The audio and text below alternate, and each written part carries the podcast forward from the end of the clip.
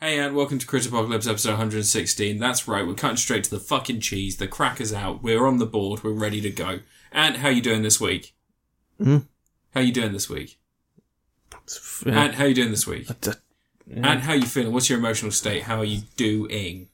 average. All right, cool. I'm a fucking state, but let's not let's let's not dwell on that. On to the next thing. Oh, Of, it's normal view. I know, right? Emotionally, I am a fucking whirlwind Attention of pain seeker. Mm. and sadness. It's not attention seeking. My friend had to go to the woods and live there, so shut up. Still feel really bad about that. I feel gross and sad. No. I've not been sleeping well. I'm actually really worried about him. I want to go see him, but it's bad to go see him until he's like ready and he's living out there. Hmm. fuck's sake. Now I'm sad again. And you're going first. Do you want to tell everybody what we do? You're talking about the child you kidnapped. Yeah, yeah, whatever. And tell everyone what we do. That's not my job. Oh, for fuck's sake! Well, we're Crit Apocalypse, we're a podcast where every two weeks we review four things that we've done, seen, or uh, or experienced in the last in, in that time period. I mean, uh, I mean, you know, it's pretty self-explanatory with the name of the podcast, isn't it? Crit Apocalypse. Yeah, obviously. That's, Yeah, people Yeah. hear that and they're like, "Those guys review I stuff." know exactly what they review, how many they review. Yeah. Yeah. That's in the title. Yeah. Well, crit apocalypse. Right, so it's five syllables.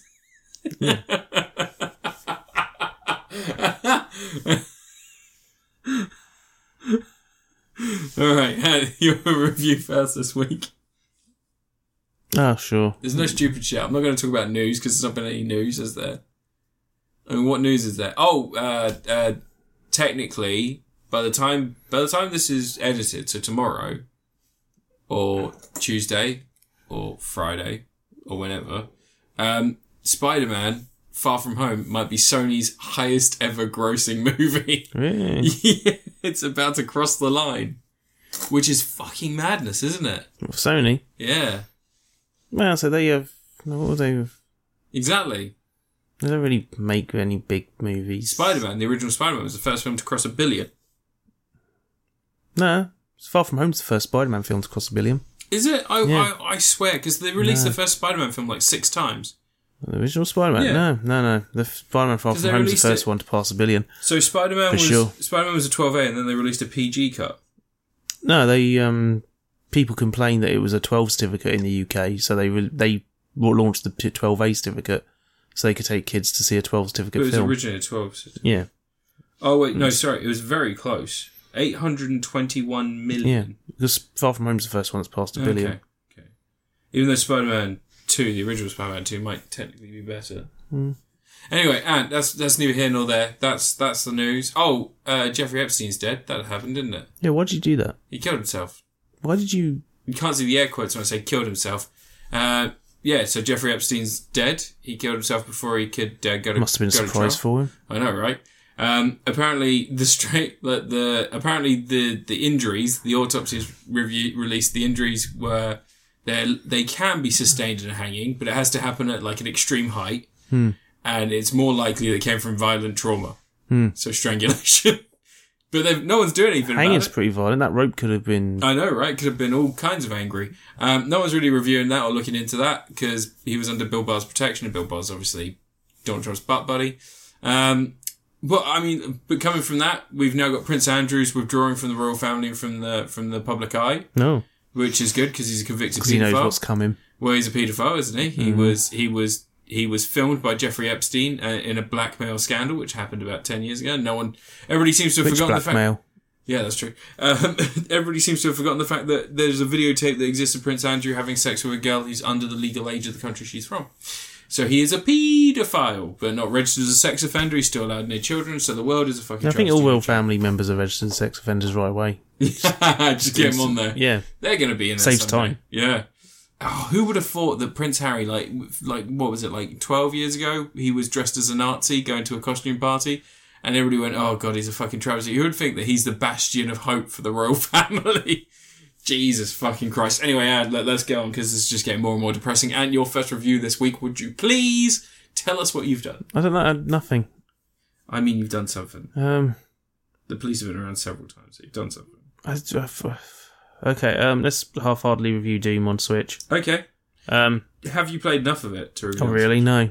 But you've played Doom. I know Doom. I know Doom. Let's talk about Doom then, the Uh, game in general. It's all right. No online multiplayer. It seems like a downgrade from the Xbox 360 version that came out years It's ago. depressing because it had co-op, didn't it? Yeah, it's got lo- local multiplayer and local up to four players. You can have split screen four player. Yeah, But, it ramped um, Mm. up the difficulty, didn't it? It moved you up a difficulty level if you were I playing can't co-op. remember, but Yeah. but no online deathmatch is a bit weird. Um, they've patched it so you don't need the Bethesda login thing That's nice. anymore. Although when you go to scroll past the e- bit where it asks you to enter email, it automatically brings up the keyboard, so you have to bloody exit that to get past it. What a night. Um, I don't have. I can't remember if I've got a Bethesda login or not. I probably have I at do some have point. one because I played Youngbloods. Young Bloods. Hmm. But um, no, it's it's Doom.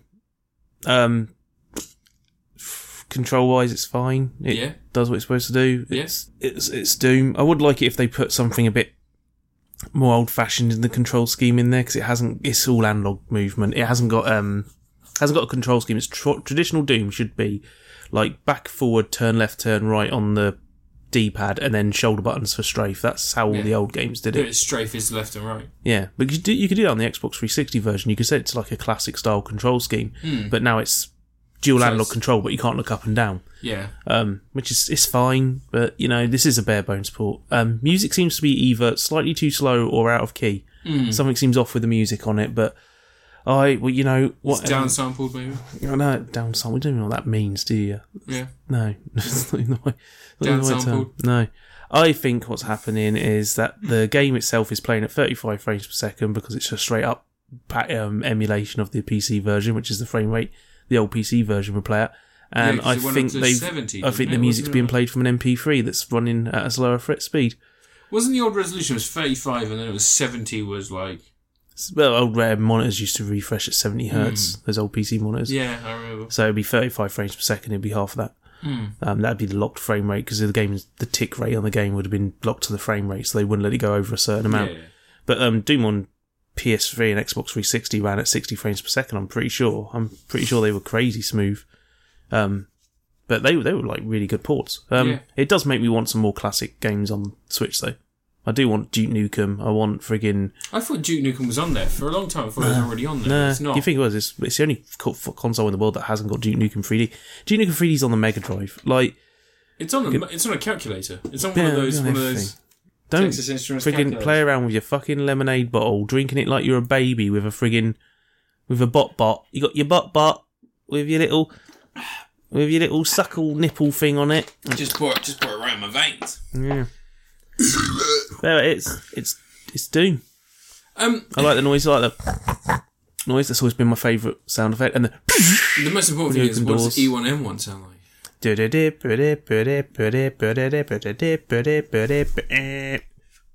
It sounds like um, it sounds a lot like a bunch of floppy disk drives being activated in sequence, which Do you is remember the uh, that YouTube yeah, video Yeah, that that everyone YouTube has. video where yeah. the guy remakes music with the uh, floppy disks. There's a guy who does that with like just random stuff. He like plugs resistors into friggin' any random electronic device and pitches the tones down so he can get the notes, and then you know uses an Sounds like he epilator. does some uh, downsampling. He like is there's one where he's playing friggin' um the Imperial March on an epilator. Just eh, going which is eh, fine if that's what you want to do with your time and that's the sort of sick filth you want to put onto YouTube. Fine. You know what? I bet you he's done it with a dildo as well. Made a song with a Yeah. dildo. Yeah. Get a whole bunch of them and get them drumming out fucking I don't know, YYZ. Just one just yeah, just just get the ends w- moving around on the on the wonky work movie ones, whatever. The ones you've got. That you put up your bumhole. Well, my musical butt plugs. Yeah. They're actually whistles. So when you fart, it Mm. Yeah, like a penny, yeah, like one of those thingy whistles. Yeah. bollocks. Um, but Doom, yeah, it, it's Doom. How much did it cost? It's not quite as impressive a port as the Doom 2016, you know. Or Doom Free? yeah, Doom 3. Yeah, that's all right. Apparently, it's quite a good port on Switch. I haven't played it yet. I've got it.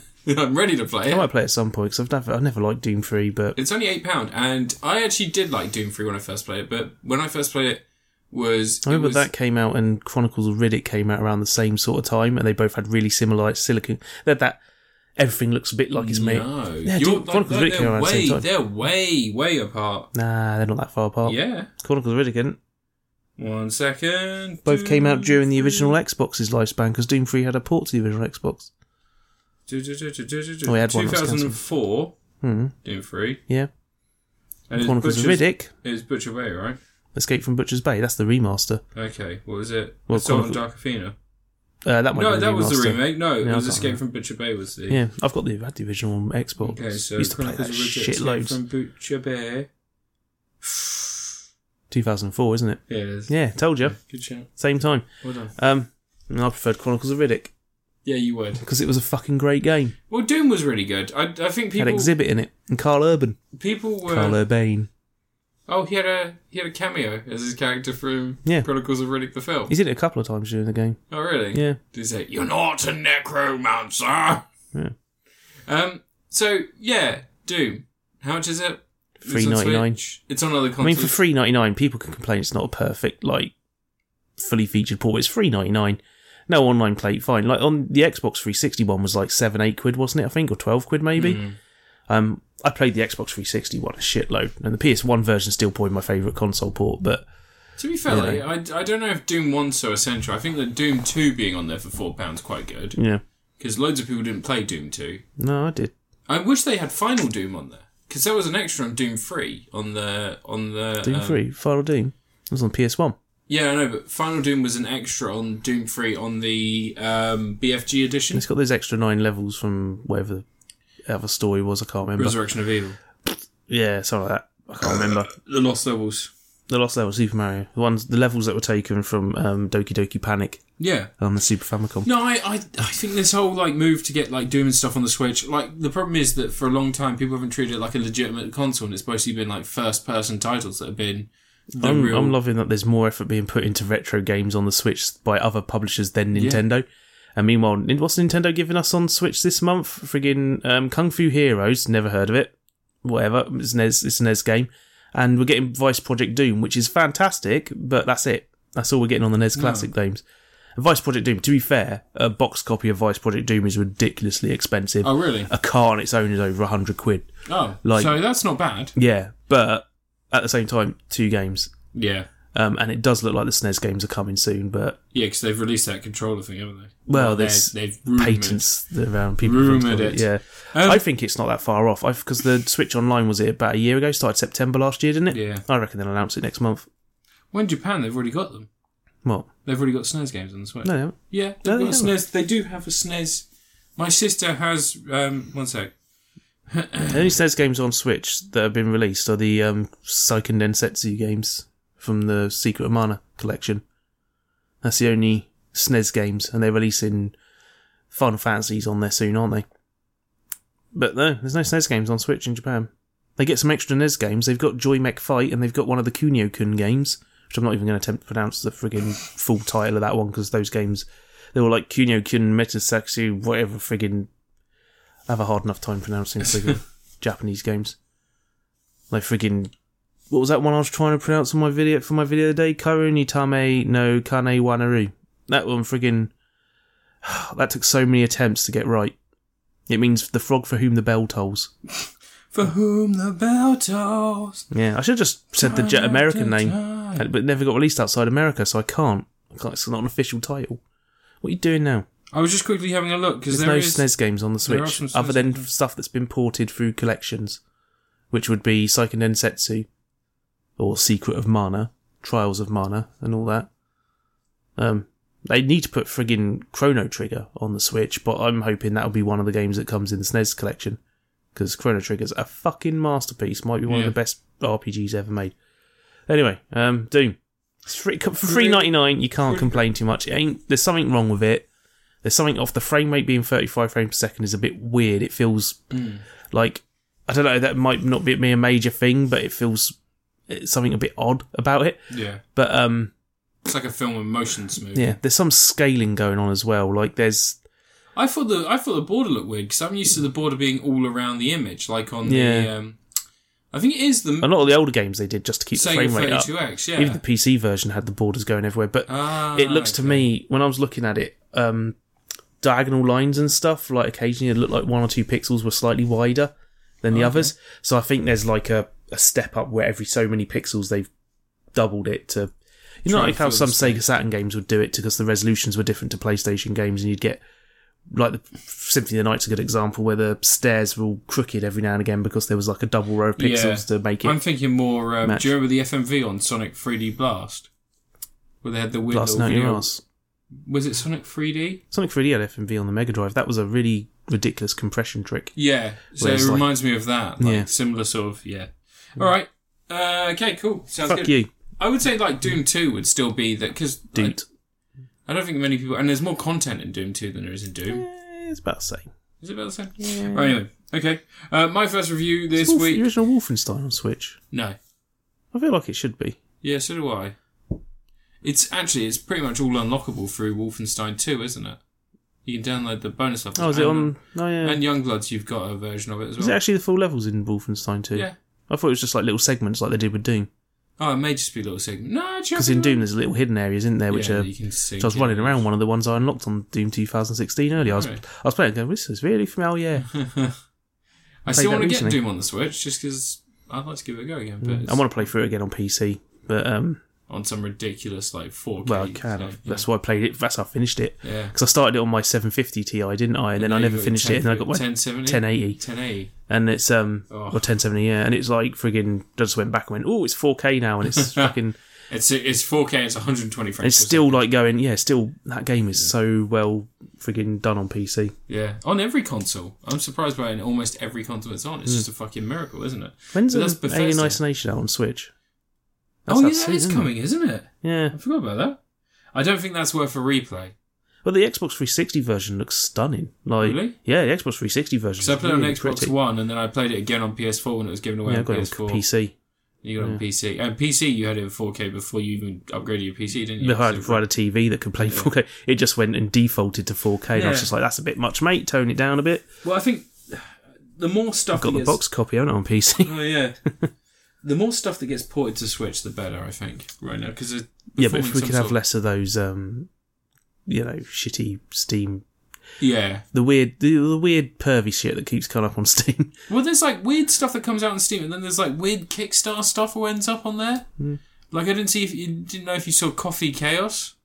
You know the Mega There's Drive a- game they made. Did they, oh yeah, yeah, Yeah, they released They it on already had Switch. that. There was already planned to come on Steam, so I'm guessing Switch port's pretty straightforward. Well, the Switch port. So it was really weird because on Steam it was like a tenner, and I remember the Hmm. the Kickstarter because it was like twenty quid to get a Mega Drive cart, Yeah, and uh, and I just bought it on Switch. It was like one pound eighty. Yeah. Like, it was down on offer, fair enough. but um, I There's mean- a game on there now called Picto Quest I want to try, which is basically an RPG Picross.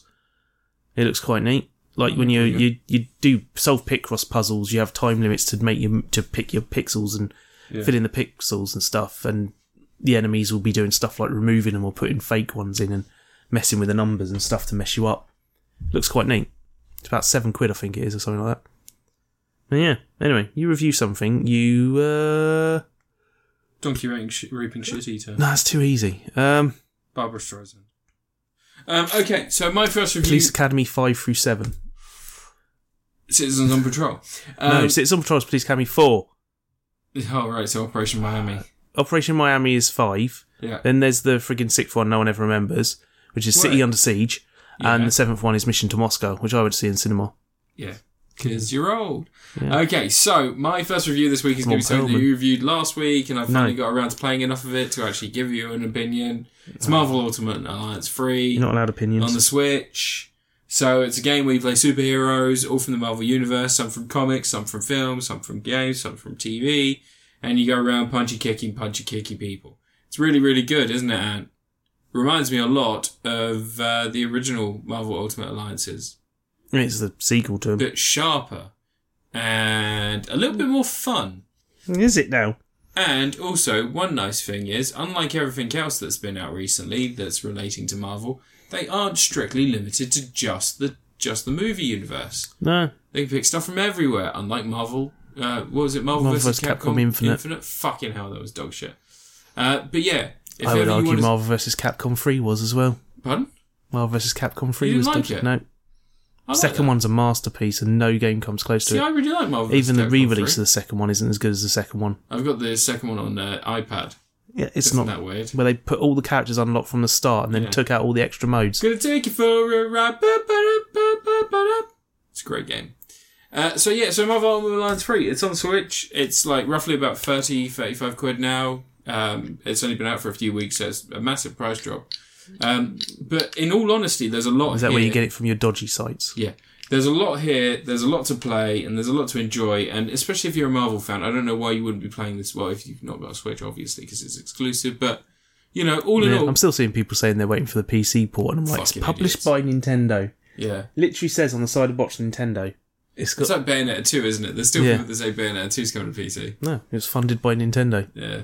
Um, but yeah, all in all, really, really impressive. Um, like, I haven't seen any issues with frame rate except for one level. It does have some. You chuck the right characters in there, and their effects are going off, and it will tank. I had, I had Oh, one um, Scarlet level. Witch Um, is one for that. Yeah, I had one level, and that was hell. And you know where you've got the green things fu- And I've, I've, firing up? I've only just started Hell. I've- okay. I haven't played it for weeks because I've been busy. That's fair enough. Um, I got to hell recently, and there's like these green like volcano things that shoot up, Hmm. and you get about forty enemies all coming at once, and there's like a bit of slowdown, but it's not not like huge. Yeah, it's never too bad. destroys doesn't destroy the game or anything. Um, but yeah, all in all, really really fun. Um, it's not perfect, but we were never expecting it to be. It was just nice to be able to play the series again. I'd like to see the X Men one come back. I think X Men X Men Legends one X-Men and two. Legends. Yeah. I'd like to see them again, uh, but that's probably never I going to played happen. quite a bit of X Men Legends too after I recorded stuff for the last video I did. Yeah. Like, just sat there and just kept playing it for a bit. It's quite it's a fun game. Yeah, It's not as polished as, well, I say polished. Marvel Ultimate Alliance games aren't ever polished, but no. they're fine. But this one, this one feels. Is X Men better. Legends the one? X Men Legends two is the one that opens up in the town, right? The first one has you running through New York at the start. The second one's got like um, you go to Genosha or something at the start. If I'm okay, right. yeah. So it's the first one that's a You have the muddy bugs mess you on have the to first fight. Hmm. Level. The first level on the first game then is the one that I hated. The first level in the first game is New York. You have to run around, go in the subway and everything. But the levels are really big in those games, but they're all split up into segments. Yeah. They just go on for ages. Oh, um, I give uh, Marvel Ultimate, Ultimate Alliance free uh, Helen Hunt. Kellen Helen Hunt. Lutz Helen Hunt. Oh, Kellen Lutz from Hercules and Twilight. or Lutz from Thirty Rock. New dude. What happened to Kellen Lutz? He was in Expendables, wasn't he? Was he in Yeah. Expendables? Yeah. What happened to him? Died. Oh, rest in peace, R.I.P. R.I.P. Rest in pieces. Okay, your review, Ant. What already? Yeah. Shit. Um, the Mortal Kombat movie's going to have Ludi Lin in it. Yeah, the guy from uh, guy from Power Rangers Fighting Vipers. fighting Vipers. He's the guy from the Black Mirror episode, It right? wasn't called Fighting Vipers. Fighting Vipers is a Sega Striking Saturn game. Vipers. Yeah, get it right. Yeah, I don't know. Just yeah. two But guys having He was sex Zack with in each Power other. Rangers in the Just two guys having sex with each other. right. You pretty peeps. great. I was into it. Of course you were. Yeah. Disgust. Just, ugh. Just love the sound of squelching. Poop. Anyway. Disgusting. Anyway. What am I going to review? Whatever you want to review, eh? Ant. Right, fine. Uh, Konami Pixel Puzzle Collection. Yeah. It's Picross. There you go. Um, so Konami Pixel Puzzle Collection is a free Picross game on on phones. Came out a couple of months ago and no one knew. It's it's got a big old splash screen that comes up with Konami's 50th anniversary. So that's how they're celebrating their 50th anniversary this What is year this on? on mobile phones. It's Picross. Why is your screen so bright? Jesus fucking Christ! Tone that It's shit a, down. it's a, it's an OLED. Tone that shit down. okay. But um, yeah, it, it's literally just pixel puzzles. There's shit tons of puzzles in there though, because like I've got the achievement for Oh, I getting see. 128 puzzles completed, and I think I've only done like 30 percent of the game. What is Humvee dogs? Ah, but it's got like um, it's got like little you basically do the pixel puzzles you're doing are sprites from various games, and there's boss stages where you have like multiple puzzles to solve to make a big picture. Um, and they're all like stuff like Bomberman and Castlevania, Parodius, Goemon, things like that, Contra and whatnot, Gradius I think I might have just found the greatest game. ever and it's made. like it's good stuff. It's nice simple puzzles. It's got the five times, ten times, and fifteen times size puzzles in different difficulties, and Yeah. um, the fifteen times one is getting to the edge of being a little bit too difficult to friggin' do on a touchscreen, but it has got a zoom in mode, but that zooms in a bit too far for me. So yeah, I've just got really finesse with my finger touching on the screen nowadays. Gotta get good. Um, and some of them have like broken my brain because I've never played Picross properly at length before. I played the Game Boy game years and years ago, Yeah. and it's about as that's about as good as I ever got on it. Um, so this one is like I've had to learn how to play the game, and I'm starting to get pretty good at it. I've got to be honest, I'm pretty great. There's a game called Humvee Dogs, and it looks like the greatest game ever fucking made. It's the worst game ever made. I It's mean- a mobile phone game. It, well, you're talking about mobile. There's phone nothing good on mobile phones. Anyway, economy pixel puzzle collection is quite good. so it's free. There's adverts in it, right? But they're not video adverts. They're just like Well, this there'll is be a free banner as at the well. bottom of the screen, and when you load back to the menu, it'll like it'll load a window advert that appears on the screen. But if you tap the screen before it's loaded, it just won't load it. So you can stop it from appearing. Um, yeah, and every three hours you can do a boss stage once you've unlocked enough stages to do one. Once it's once it's sure you know how to play the game. Um, you know, some of them are dead easy. Like the Bomberman um, boss stage is, I'm finding that one super easy because it's it's all the icons from the items you collect in Bomberman. So they're all boxes. So every single one of them just has loads of rows where you can just clear the entire row in one go, and gives you something to work with. But some of them, like the Gra- the Gradius ones, driving me nuts because it's like it seems to be a scene from Gradius. It's like loads of really intricate details. But um, yeah, for a free free download that doesn't have any microtransactions in it, and it's like just simple, straightforward stuff. It's worth getting.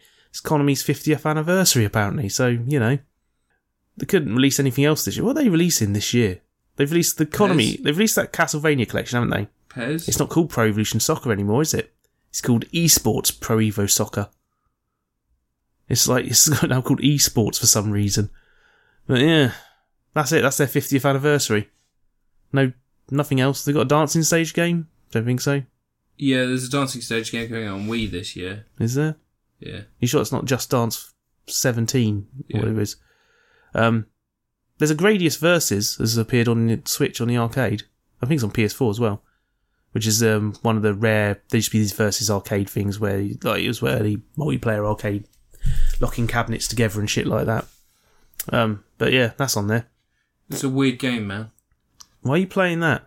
I'm playing the game you just you just recommended. I'm giving it a go. No, you're not. I was. Stop playing on your phone. I was. I was literally just look. I was like, oh look, I've done it. Oh, well done. Best You did record. I did one. Bell. Well done. You Well, did that's the where you easiest- start the game. Literally the easiest Alright, I'm puzzle going in the back to game. Humvee Dog because that game looks. Yeah. Anyway, fucking no, you've got to incredible. review something. All right, yeah, I'll review something. So uh, my next review this week is going to be uh, it's a slightly delayed review for for Fast and Furious Hobbs and Shaw. Hobbs and Shaw. And it just came out. It what? Yeah, and it just came out over here.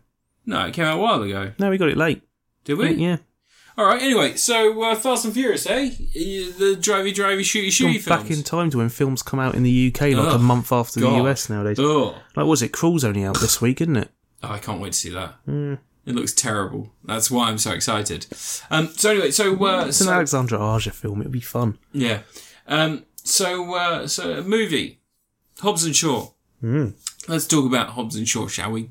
So, uh, so Shaw is played by Jason Statham, and Hobbs is played by Dwayne Oh, I thought they were going to switch them over. for this Dwayne one. Mineral Man Johnson, and uh, so we've got a couple of couple of story beats here. Like we've got some character development in this film because we don't really have much in the other films. Most of the time, Shaw is just like a hard nosed, you know, action man who just needs to track down track down the bad guys and get the money. What? And Hobbs, wait, I've got the wrong way around. Hobbs is yeah, Hobbs isn't. Wait, which one's which? I thought you were a big fan of the Fast and Furious I films. am. I've seen them all. Is that bad? Hobbs is The Rock, Shaw's Jason Statham. How sure are you of that? I'm 100% sure. Yeah, you're hub, hub, hub, hub- The Hobbs and Shaw expert. Have you actually seen any of the Fast and Furious movies? I saw the first three and then I got bored. Okay. Um, Okay, so, So I you, want them to go back to just stealing VCRs, Yeah. or DVD players, whatever it was in the they first still they still something in this. film. Do they? Yeah. Oh, that's naughty. You It's shouldn't a, do that. It's a it's a Hobbs is a lawman. He shouldn't be doing that. it's a blood extraction device that removes nanites from someone's body. What? And Cliff Curtis, who plays Dwayne the Rock Johnson's brother, plays one of the Hobbs boys. That's what mm, the rot of he's Roman the Reigns, world's isn't he? he's the world's greatest mechanic. And using his mechanic powers, he managed to fix a biomedical device. Yeah, it's fine. So anyway, all right, I'm- I'm getting ahead of myself. So Brixton is no, sorry, wait. Hattie is is Shaw's sister. Yeah. Okay, and she injects herself with a an a, a, a, a, a, a, techno virus that can be programmed to kill people in a certain way. Named, and get this, this is subtle, it's named Snowflake. Oh. Because you could, you you get it? Because internet people. Because political snowflakes. It's, it's meant to kill all the weaker people, Oh. the snowflakes, So right and wingers. yeah, It'll kill basically, racists. yeah, it'll kill all those people that get up in arms every time someone. attempts And to- everyone in the film just goes, you know what, let's just let this happen. yeah, probably should. Yeah. Probably should. Probably decent. To um, anyway, so Idris Alba is, is playing Brixton, who is the man after the virus and after Hattie. And he himself has had some augmentations to make him a more powerful human being. He's essentially, he has fine tuned his body using the latest technology and augmentations available to make him bulletproof, super fast, super strong, and with a heads up display in his eyeballs. Um, him and Shaw. It's still in the Fast and Furious universe. Yeah, it's still in the Fast and Furious. Yeah. Him and Shaw What's have a happened in the checkered other past. films that's like Him superhuman? and Shaw have a checkered past Ah. because Shaw was the man who shot him in the head, which got him put in the program, which got him turned into a superhero. Obviously. So he should probably thank him because he quite enjoys it. Yeah. He also has a bike that transforms, Ah. and it's a bit It's a like Tug. Kit. Yeah, it's a bit like Kit. Turns talks. Oh. It doesn't talk. Not yet. That's all I need from Fast and Furious, the next film. They need talking cars. So, so um, Shaw's big issue is that he's his family believed that he murdered all his all his troop when he was in the army, but it turns out it was actually Brixton. Um, basically, made it look like he had. So they made him sort of a villain that way, but he still doesn't really atone for the fact he killed Han. But sure, Yeah, because you're going to find out that he didn't. It was a setup. I'm telling you. In the I don't next wanna- film, I don't want to hear that though. the next I- film, they're going to be like, we're going to get justice for Han, right? And you're going to see a flashback to that crash, and he'll be like, oh, it's a big setup. And he faked it. So Han just walks away. I miss Han escapes. so much. Do you know what his surname was? Lou. No. It was Solo. Ah, It's like spelt like Soul, the place. Han. Oh. His name was Han Solo. ah. you know, it's a continuation of a character from A Better Tomorrow, Yeah. which is one of Justin Lin's other Yeah, films. yeah, yeah. I know my, Yeah, you know, you I know still my finish- Fast and the Furious You universe. know, up to three.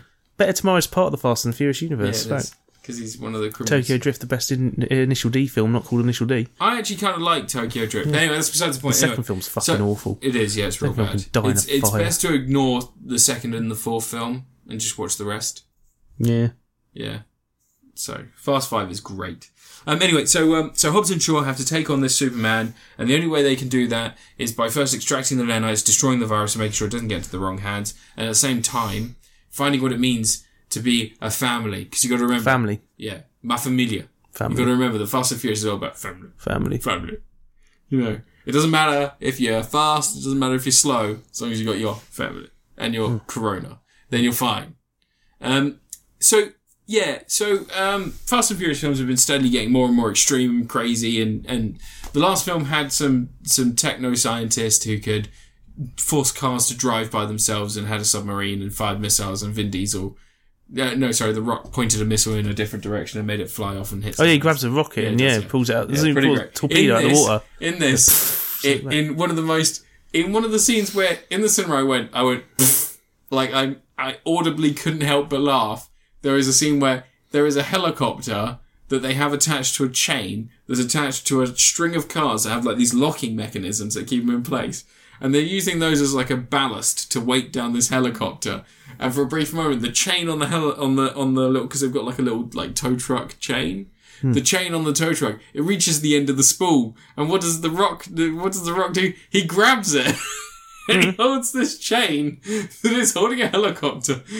And I couldn't help but think he clearly saw the Winter Soldier, and he saw how great Chris Chris Hemsworth, uh, Chris Hemsworth, how great Chris Evans looks when he's got like his. He had that. You remember the flex? holding the helicopter. He held, held the helicopter down, and it looked incredible. Like he was, you know, clearly the high of his fitness. In this, it just looks like The Rock. Is having like no trouble at all holding these two objects. There's no struggle. The Well, the only- Rock wouldn't. No, the only no. struggle that you can see from him as a human being is that he goes, yeah, but he doesn't actually like. There's no flexing. There's no veins. the Rock And doesn't it- need to and flex. his It'd be arms, dangerous. his arms aren't even extended, so they're not even like being pushed to their limit. He's just literally just holding onto him like two balloons. Well, no, it's because he's flexing that his arms are being pulled tighter. So he, it- this is a film that tells you that Idris Elba is a superhero, and then eventually it gets to a point where they fight Brixton, Idris Elba.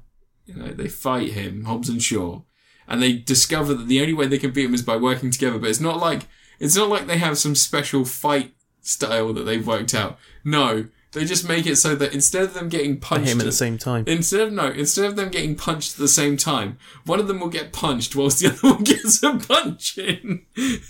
Yeah, so share this- the punches. So this The duel, the, they're off tanking. That's what he's doing. He so this superpowered robot man was that- casting heels.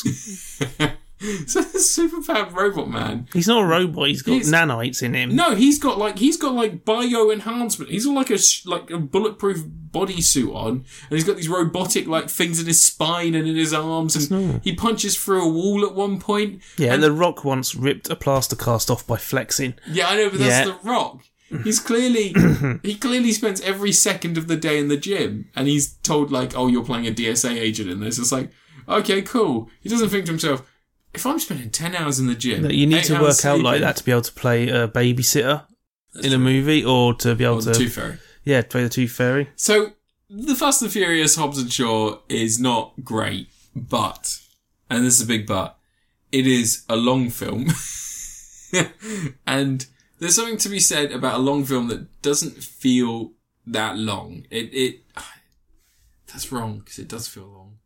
It feels like it should only be an hour and forty minutes, and you could cut out a lot of this shit and make it an hour and forty minutes, but they wanted to make it this long It was only two hours, isn't it? two hours and 20 minutes.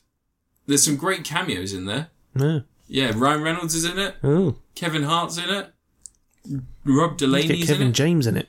Rob Delaney's in it. Yeah, Rob Delaney is in it for the briefest amount of time, and I wanted more Rob Delaney. he's always in stuff for the briefest amount of time. That's all he ever does. He Well, does the- cameos. You know why Ryan Reynolds and Rob Delaney are in this? They're best buddies.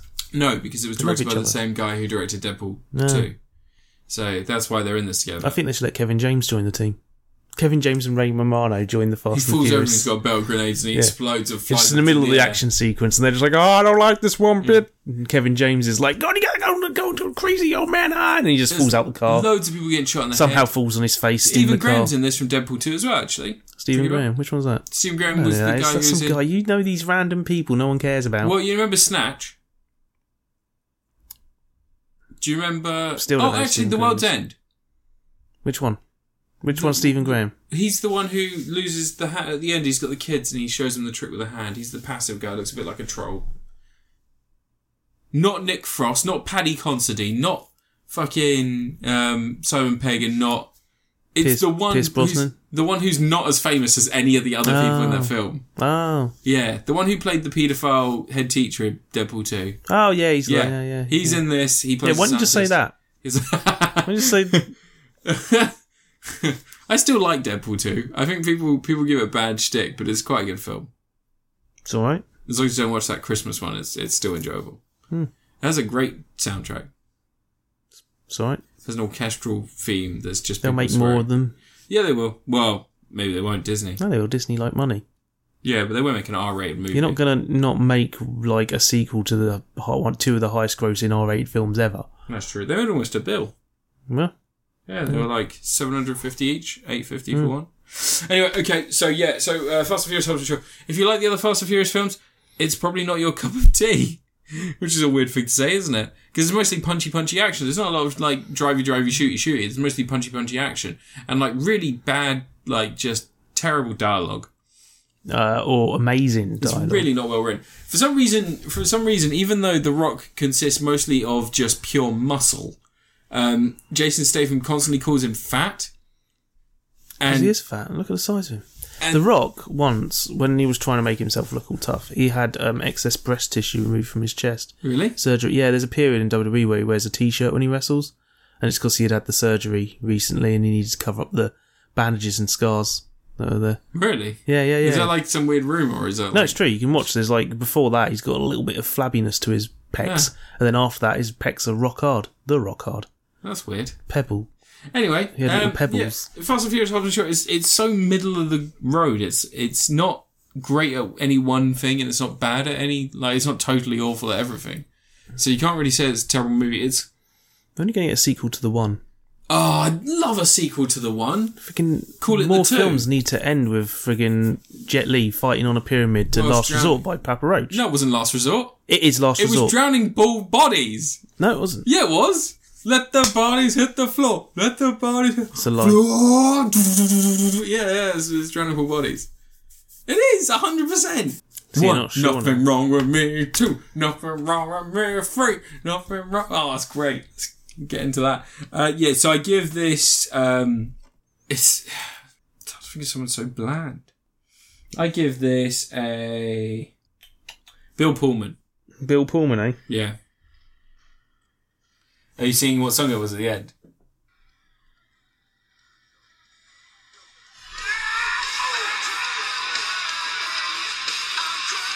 Oh, that's not the same. It was movie. Last Resort, yeah, bastard. That's not the same. movie. Wait. I told you it was Last Resort. It was always Last Resort. No, it- it's not. 100%. Always Last Resort, man. I freaking. I know my new metal, okay? I know where these new metal songs appear in films. So you- now you're, now you're just like, you can't admit that you were wrong. No, I genuinely, I don't It believe. wasn't Let the Boys. It's probably on the soundtrack. He's just going to put silence in. no, no, no. the Look, it's podcast. your review. Is it now? it's your review. You're just wasting my time. Yeah, it's your review. Fucking what? Go on, review What am something. I supposed to review? I don't know something. Let's review. See, now you're upset because it's I not. am. and, Like, it's got Bodies and Sinner on there. It's Yeah. got Down with the Sickness by Disturbed. Yeah. And uh, Bodies is probably in the film earlier. Awake by God's, Godsmack. Yeah, Bodies is in the film earlier. It's in Yeah. the f- scene. So you know the scene where car he park breaks out of the yeah, where he breaks out of the. Yeah. Um, it's there, but it's. It, I swear, like hundred last percent. resort. It was always last resort. I remember the end of that film being being Bodies, and I don't know if it- it's different in other countries. I'm gonna have to find out because I I ah! I've got the DVD. have you? Yeah, of course It's I got the have. alternate ending, and it's just a different. Of course, I've got the DVD of the one. Was it ever released on Blu-ray? Greatest films ever made. Jeez. Probably not released on Blu-ray, right? It's the film that made people go, oh, Jason Statham can act. Who that? Oh, Jason Statham. He's not American. He's not just the guy from Lock, Stock and Two I'm Smoking Barrels. American. in Or this that movie. Erasure video where he's in tighty little swimming trunks and Yeah. dancing. He used to be a um, swimming He used to be diver. a diver, yeah, Olympic diver. He wasn't very good at it. Pump up the jam, pump it Right, up. I let the should music review- Flow. Was he putting on an American accent in Transporter? Nah. I will transport this for you. I will get you that. Yeah, a little bit. No. Right. Right. I'm going to review. You ready? Yeah. Because you love it. Yeah. Uh, Dobutsu Sentai Jioja. I have no idea what you're saying. That is, Dobutsu Sentai Jioja is the 45th, no, 35th, 40th, 40th Super Sentai series. it right? I had to remember, there's a lot of, ye- there's a lot of fucking series, man. All right. Um, so this is the 2016 to 2017 Super Sentai series. Um, big anniversary special. Sort of it has one episode, two episodes where it's an anniversary thing. Rest of the show couldn't give a shit. Um, well, okay, the monsters are light, loosely themed around certain monsters from previous series, whatever. Um, but the whole thing is, there's a guy. He's a zoologist. He falls down a hill and finds this big old cube that somehow no one's noticed in the Japanese forest for years. Um, and he's got this little cube thing that he's had for, since he was a little kid. Got given to him by a birdman, and everyone thought he was crazy for saying a birdman gave him a cube. Yeah. And it takes him into another dimension called Zhuland, where the be- Zhu is Japanese for beast. I was going to say it sounds racist. Zhu, Z Y U, Zhu. All right. Oh, Okay. Yeah, learn to speak Japanese. All right. Um, so he like goes to this other land. In the process, they think he's trying to steal stuff from him, stuff like that because they've been missing a thing called the Mark of the King for years, which is another one of the cubes. Um, and he like you know accidentally gets pulled back through to the real world. At the same time, coincidentally, uh, there's like aliens attacking, and it's kind of neat. They're not like alien invasion as such. They're basically treating the world as a place to have a game. They call the Blood Game, and there's a leader called Genus who's like this he sort of looks like if you were to design some sort of Japanese Square Enix demon character and then swap the palette to gold and silver. yeah. Like, so he looks angelic, but he's demonic, sort of somewhere in between. Um, and he's holding this blood game thing where basically these generals, they send a monster down to entertain him. All he cares about is being entertained. He just wants to see the monsters fuck with people and then he'll be happy at the end of it. And he just sits there looking bored most of the time, drinking wine and playing with his coins. Um, yeah, and all the, the humans from Jewland, they're called humans, the alien people, 'cause they're humanoid animals, human beasts. So they look like lions and sharks. As the theme tune goes, eagle, sharku, lion, elephant, tiger, hono kakusei, wild instincts awaken. Um, it's teaching Japanese here. The Japanese for shark is shaku. Cool. Yeah, lion is Ryan. but um, yeah, so they they become the Geojas. They get the cube things themselves and makes them look like humans. They can change at will, and they got tails. Tails don't disappear. Um, whenever my aliens appear, the tails go s- straight, and they remember to keep them straight during all the sequences when the monsters are around, which is a it's a nice touch.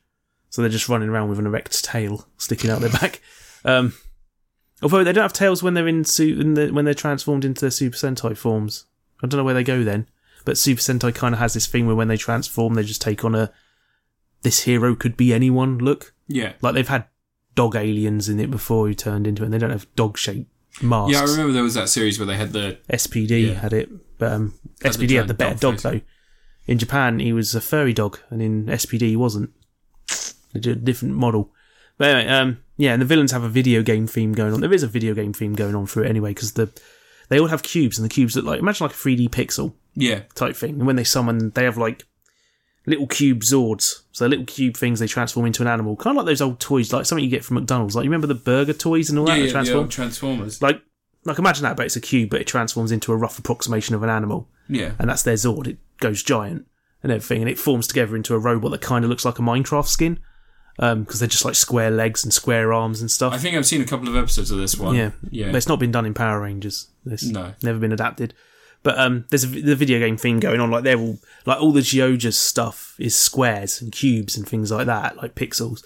And the villains, all their stuff's like triangular, like polygons. Yeah. So it's like I'm guessing it's like there the evil future retro stuff was cooler. I think that's something the developers are going at. Um, all the monsters have little coin slots, and when they die, one of the monsters called Naria comes down and she puts a coin in them to give them a continue.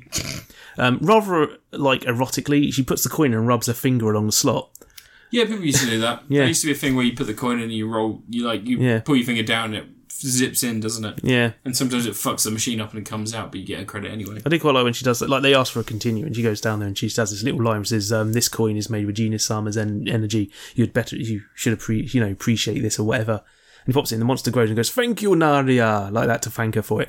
Later in the series, one of the guys tries to betray Genius because Genius apparently wiped out his race years ago, and he wants revenge. Yeah. And it fails miserably. He turns into a complete coward, and his whole plan to not be killed by him is to wipe out everyone on Earth. So Genius is like, "Ha, that's awesome. You can stay." Um, but he enough. goes nuts. He gets his ass kicked It's a pretty solid instantly, plan, though. and Genius is like, "Give him a continue." And Naria's like, "What? He's already kidnapped Naria in a previous episode. Mm-hmm. She hates him." And she goes down. She's just like, "You better bloody love this continue. fucking be thankful." And he turns up instead of thanking Nari, he's thanking Genius and all this. Why, of course, because he Yeah. gave the order to give him one. And then and he gets his ass kicked again No, yeah, of Um, course. because he's a twat. Because Power Rangers. Yeah. The one thing that bothered me massively, um, one of the villains, that one I just mentioned, is called Cubal, right?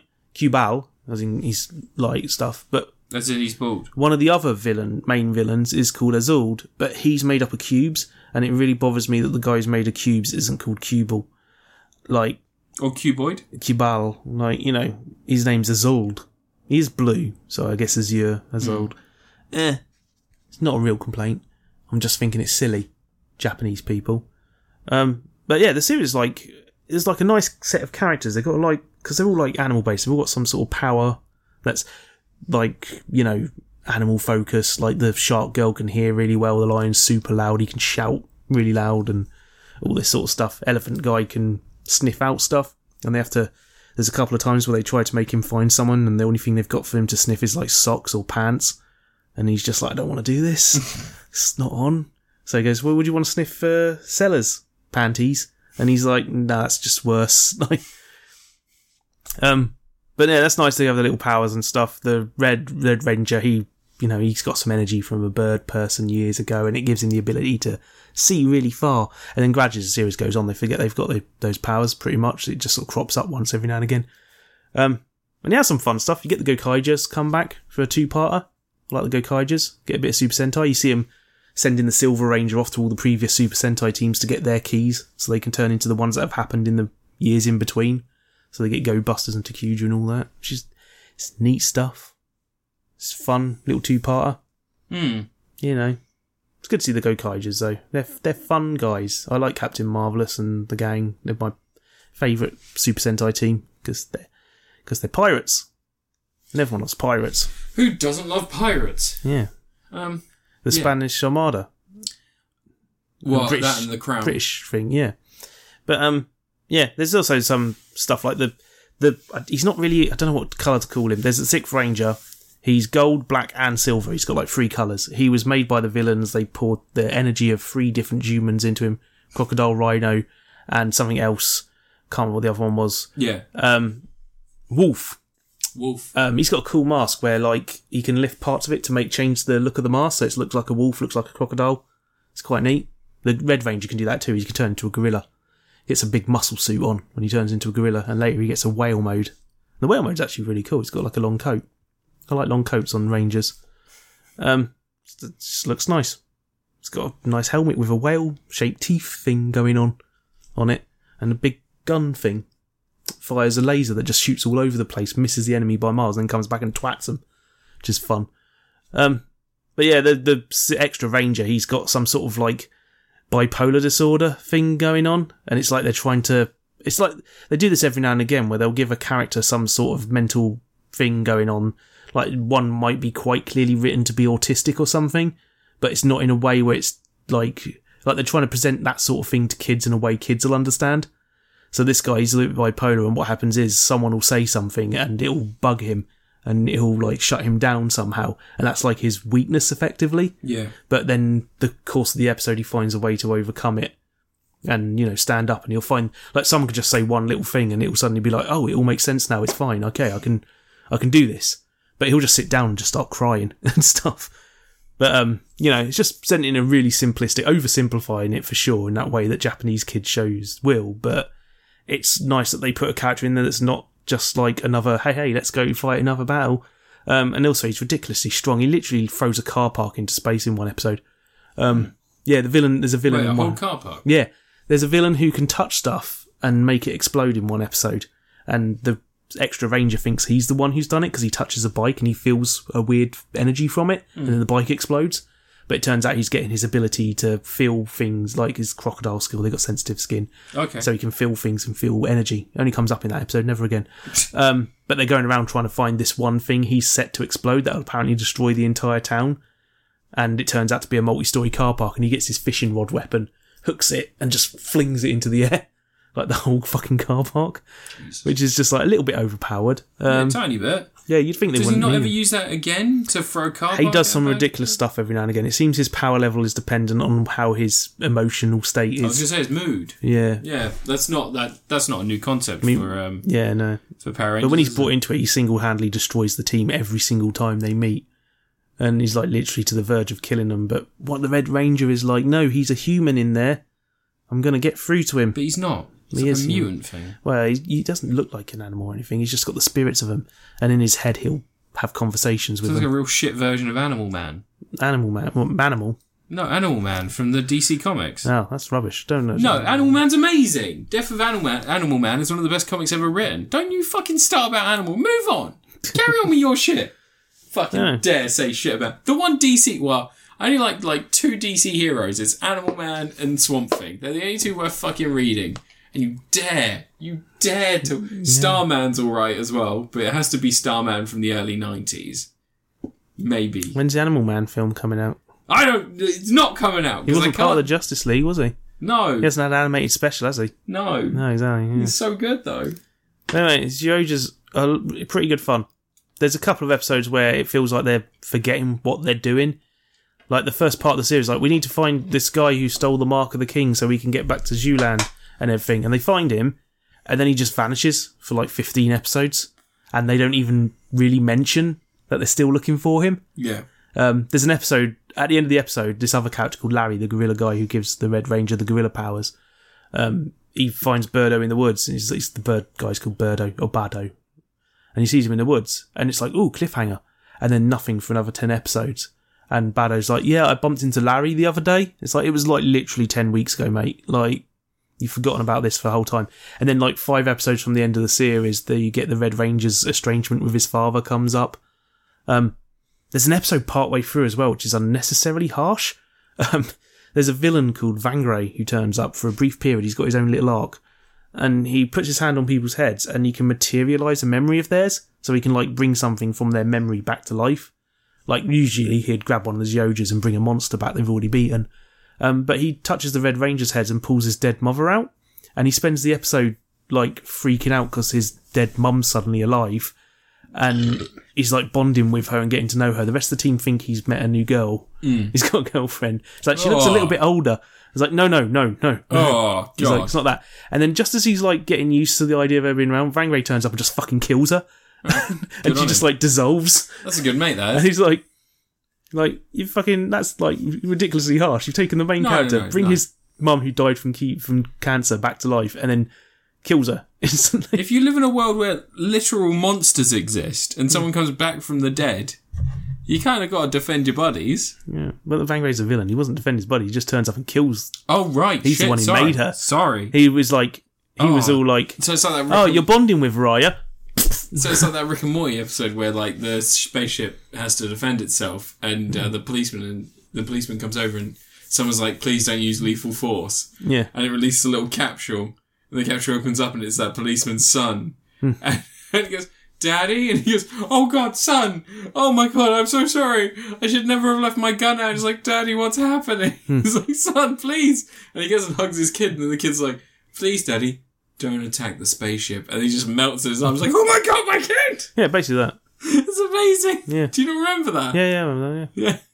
That's that's the thing that happens in Super Sentai.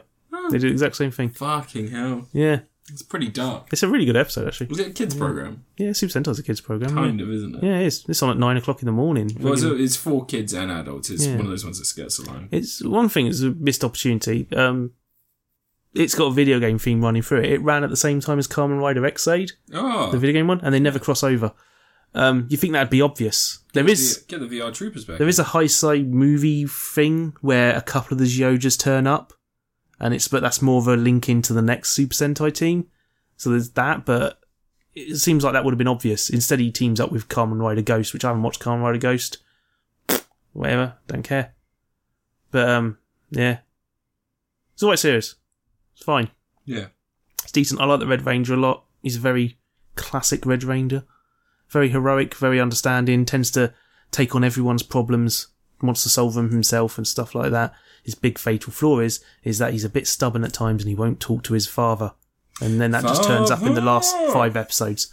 So, you know.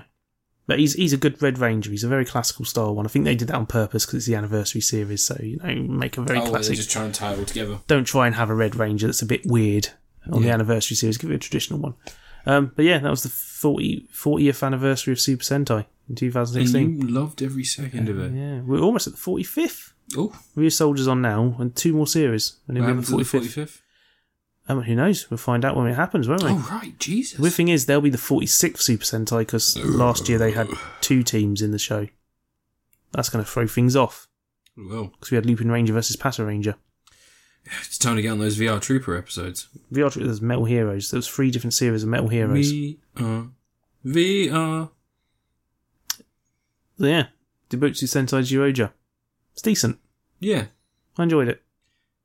It's not my favourite Super Sentai series. It's got some Slimy, good characters. but It's got some satisfying. standout episodes. Yeah. It's got some.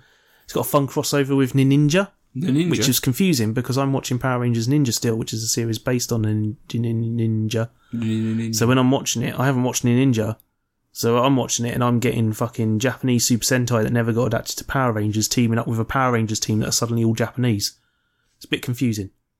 um, Ninja. Yeah, I'll get to Power Rangers Ninja Steel soon. I haven't finished the first series of that. But I've almost finished Power Rangers. Yeah. You excited? I am. Yeah, Yeah, because then we don't have to review it. yeah. Beast Morphers is on soon. The toys are out in the shops now. Beast Morphers. Yeah, the new series, the current Oh, series. right, cool. Yeah, the first Hasbro one Cool. based on Go Busters Wow. from 2012. you know what? Colour me fascinated. Anyway, you should review your. Is it your third thing? Yeah. Yeah, I guess I should. Yeah. What are you going to do? Have you even planned it?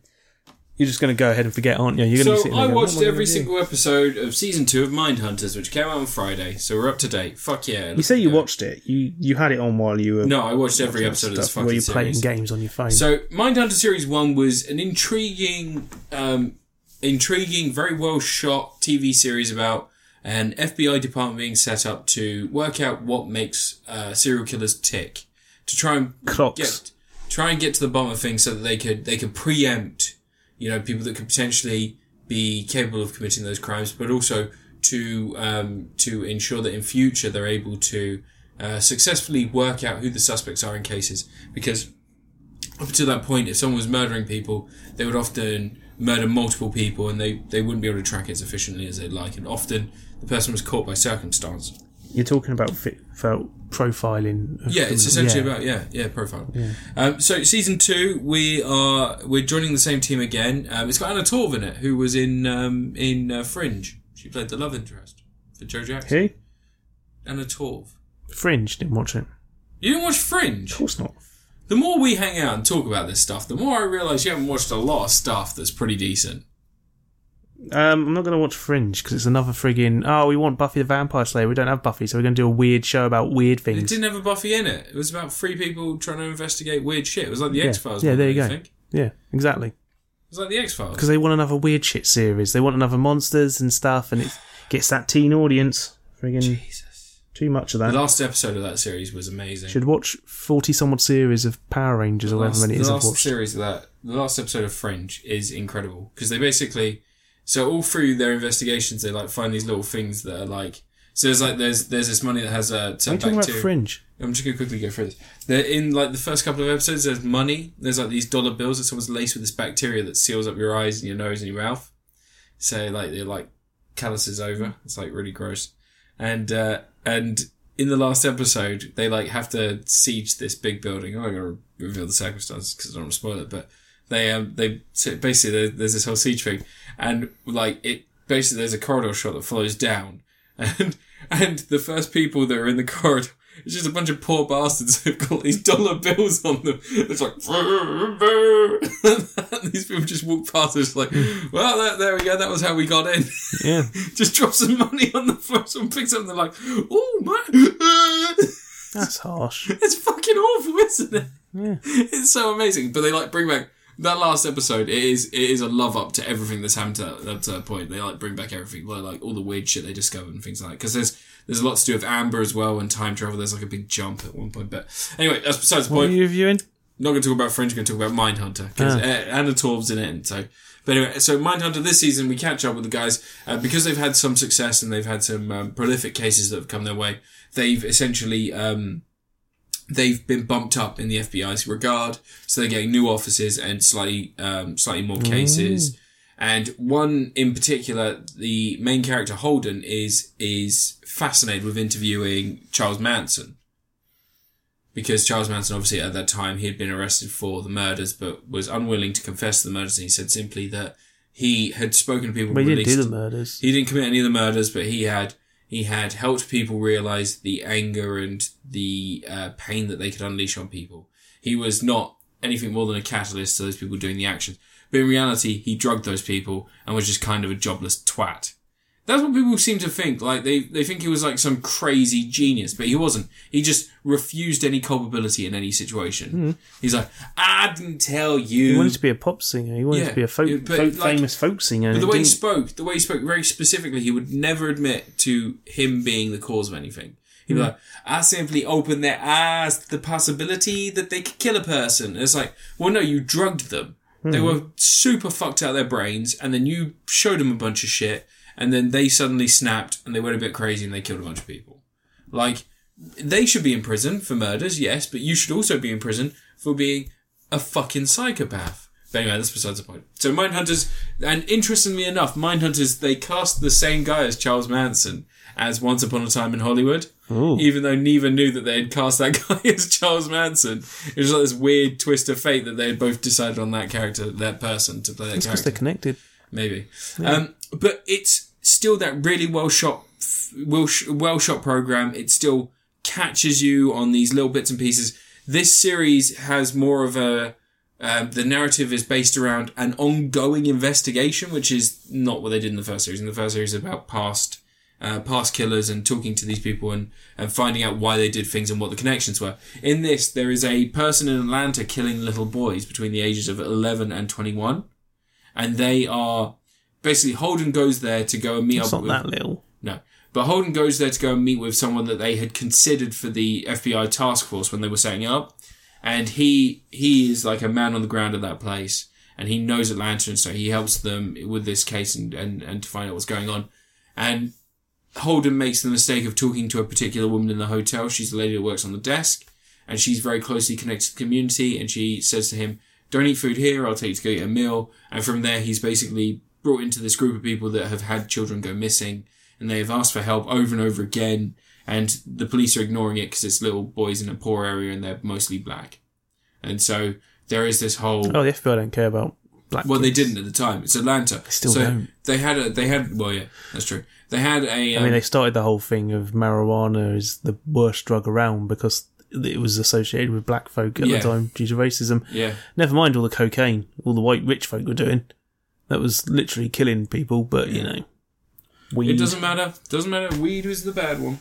But anyway, so um, so yeah, there's this whole murder mystery going on. There's, you know, they're trying to use what they've learned so far in the in the development of this task force to find out who's done it, and they have a profile in mind, and they are again profiling, which can be bad. We all know that there are no templates for these people. They are just psychopaths. So it can Future be- crime. Yeah. Um, Minority but Report. it's really fucking tense. It's really beautifully shot. David Fincher's fingerprints are still all over. I don't know how many episodes of this series he directed, but he directed some of the series, some of the episodes for series one. And he is, he's the kind of person Well, he who, directed the whole lot. he may have directed the whole lot actually. I'm sure he did. Yeah. sure it's Um, something. but yeah, fuck, it's incredible. And this series, though it's not as, as well put together, that's kind of what they're going for. There's chaos there. Hmm. You don't know who the killer is and they're trying to track him down. And literally, I just, each of, each of those episodes is like an hour long and I just fucking absorbed it. I couldn't, couldn't get enough. And It's that it's- one where they walk into the wrong building, the FBI office, and they pick up an X file, and they end up with like fucking weird shit, and they're just like, "What the fuck? I can't make I want sense Oh, more of this." films to have that random room from Wayne's where we open up, it's just a bunch of people training. For James Bond, Yeah. yeah. Um, but no, I, I highly recommend this. Again, it's Netflix. You got Netflix, you should be watching it anyway. If you don't have Netflix, then get Netflix for a trial and watch this because this is kind of the best thing they've got right now.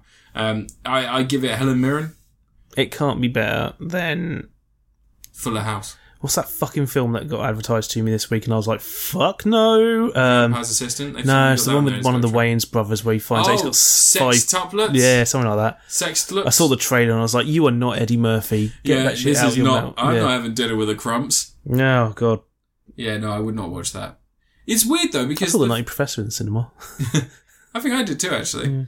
It's weird because um, the Crumps. that Wayans film that they released not long ago that was just basically Groundhog Day the movie was Groundhog Day is a movie. Well, I mean, sorry, Groundhog Day the the ver- the worst version of the movie. Oh, yeah. yeah, it it wasn't actually that bad. It was just stupid and kind of shit. Which one of the Wayans was it? It was uh, the one from this same one. Is it? Is that Yeah. Marlon? Yeah, Marlon Wayans. I can never remember. There's like But there are like 15 there's of them. Damon Wayans Jr. There's Damon Wayans. Yeah. There's they had a sitcom. Like people forget there was Yeah, like I know, a yeah. Living Color, wasn't it? there's there's a handsome Wayans, and then there's there's this Wayans. There's a really who's not good handsome. one who's in um friggin' Requiem for a Dream. That's this one. Is it? So- Yeah. Oh god. Marlon Wayans is the guy from Wreck- Is he? Wreck- Wreck- Oh. He was the guy who's going to play Robin. Yeah. Yeah. Um, Man, Oh, they- they're but all yeah, like- like he did that film naked, and it wasn't that bad. It was just so why was he bland. naked? Well, his basically that was it. Like he kept repeating the day. He only had Uh-huh. like a certain amount of time. I think it was like fifteen minutes or something, and he had to get to his wedding. And he was every day he'd restart. And he was just naked in an elevator, and he couldn't remember why what had happened to cause that. And it was basically him creatively trying to get around the problem. Wait. I think we're safe. Okay, but yeah, that wasn't that bad, but this looks like absolute They've got dog the shit. same plot as Ark. It's what? Oh, yeah, yeah, they already Ark, did they've that got on the box. Netflix. Yeah. Yeah, I You didn't already watch had- that. Ne- Ark is good. It's, You watched it. I it's a didn't good watch B it. movie. Isn't it made by the people that did Primer? I don't know. No, I don't think so. But it's like it's just a good good B movie. Yeah. Like That's kind of what. That's kind of what. it's the Naked sort was of thing like. that came out in the 90s around the same time as Cube and stuff. People would have gone nuts for it. Do you remember I reviewed that um that film that was I can't remember the name of it now, but it was the one where um where Primer's the one that's fucking nonsense, isn't it? which one? Primer, the one where it's all like time travel and shit. No, and it's, it's it, all- Primer is the one that's Primer is the one where two sign. Where is it? What is it like? they have a box and scientific it's like some- theorists. yeah, They decided. quantum bollocks. yeah, they decided based on quantum science how it would work. Hmm. And, and in reality, like, hasn't everybody already said that you wouldn't actually travel in time, you would just create a new reality because Maybe. time isn't like that. So you branch off. Depends what rules So- you're going with. Time cop rules. The time travel in Avengers Endgame seems to be confusing the shit out of people. Yeah, and but it's really simple in Yeah. Avengers Endgame. It's, It's just- like everything that's existed before you in the timeline still exists. As it's long the as Star you Trek, return, multiple timelines. Yeah, as long as you return So- to a ferry point. It's then just the you- way they explained it was that node where if- when we travel back in time, that's still your present. Yeah. Like, Even if you were to go back and kill Thanos, that doesn't create a new present for doesn't you. remove him from now. It's, yeah. Yeah. But people seem to have struggles with that, didn't they? I don't know, kids today. Don Cheadle's my favourite in that conversation where he's like, can't we just go back to baby Thanos? And he just does the garrotting someone Yeah. thing. And I was like, Don Cheadle, the man. Yeah. I really like him. He's a really good roadie. He's a really good Captain Planet. He is a great Captain Planet. Trees, trees, You're a trees. tree. You're a tree. You're a tree. So what are we making here? We're making we're making Captain Planet Seven. It's gonna be a hit with the trees. Um. All right. Okay. Yeah. I give it a Helen Mirren. It's it's not perfect, but like it's just really engaging, really smart, well shot TV, and it's you know I just I couldn't get enough of it, but. At the same time, I can see a lot of faults there, and also I don't think it's something that's going to capture. You're picking holes in the work of David Finch, right? Like, you're better than him. Look, I've seen Alien Three. I know what holes in David Fincher films are like. Alien Three's alright.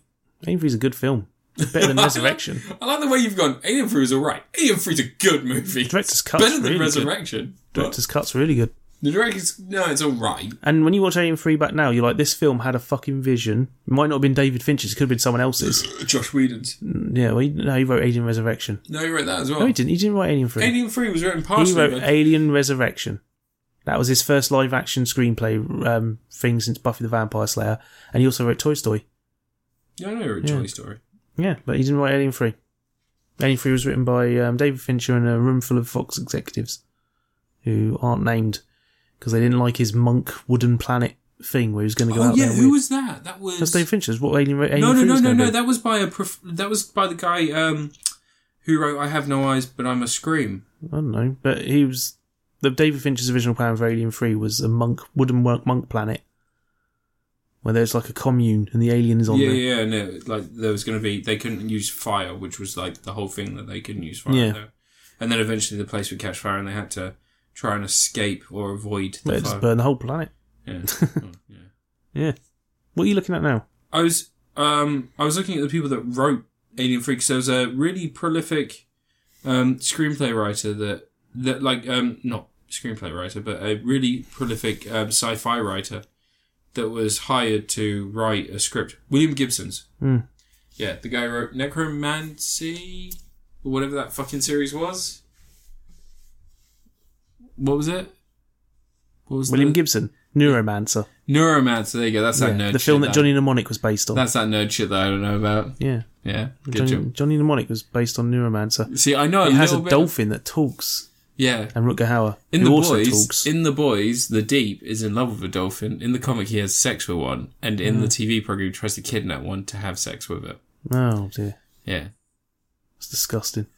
Well, that's superheroes for you. Yeah, But da da da review.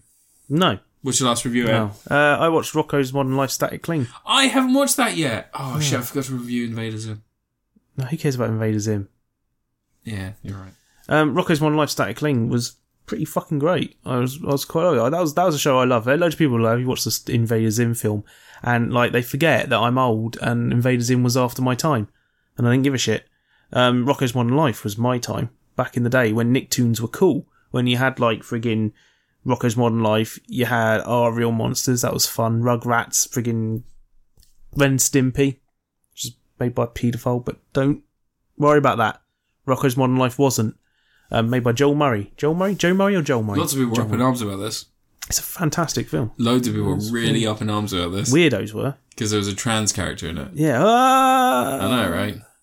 God. But the whole thing, the whole concept of the entire episode is like a 45 minute one off special, and like it feels exactly like you've just taken like a, an episode of Rocco's Modern Life, like it's just come straight from it. Doesn't he go and work for a Doesn't feel sex phone line? in the original series, yeah, no, he doesn't work for a sex phone line. The original series is an episode where um, he gets a job working in a um, in a sex hotel, and someone phones up. He goes, "Oh, sorry, all the rooms are all booked right now."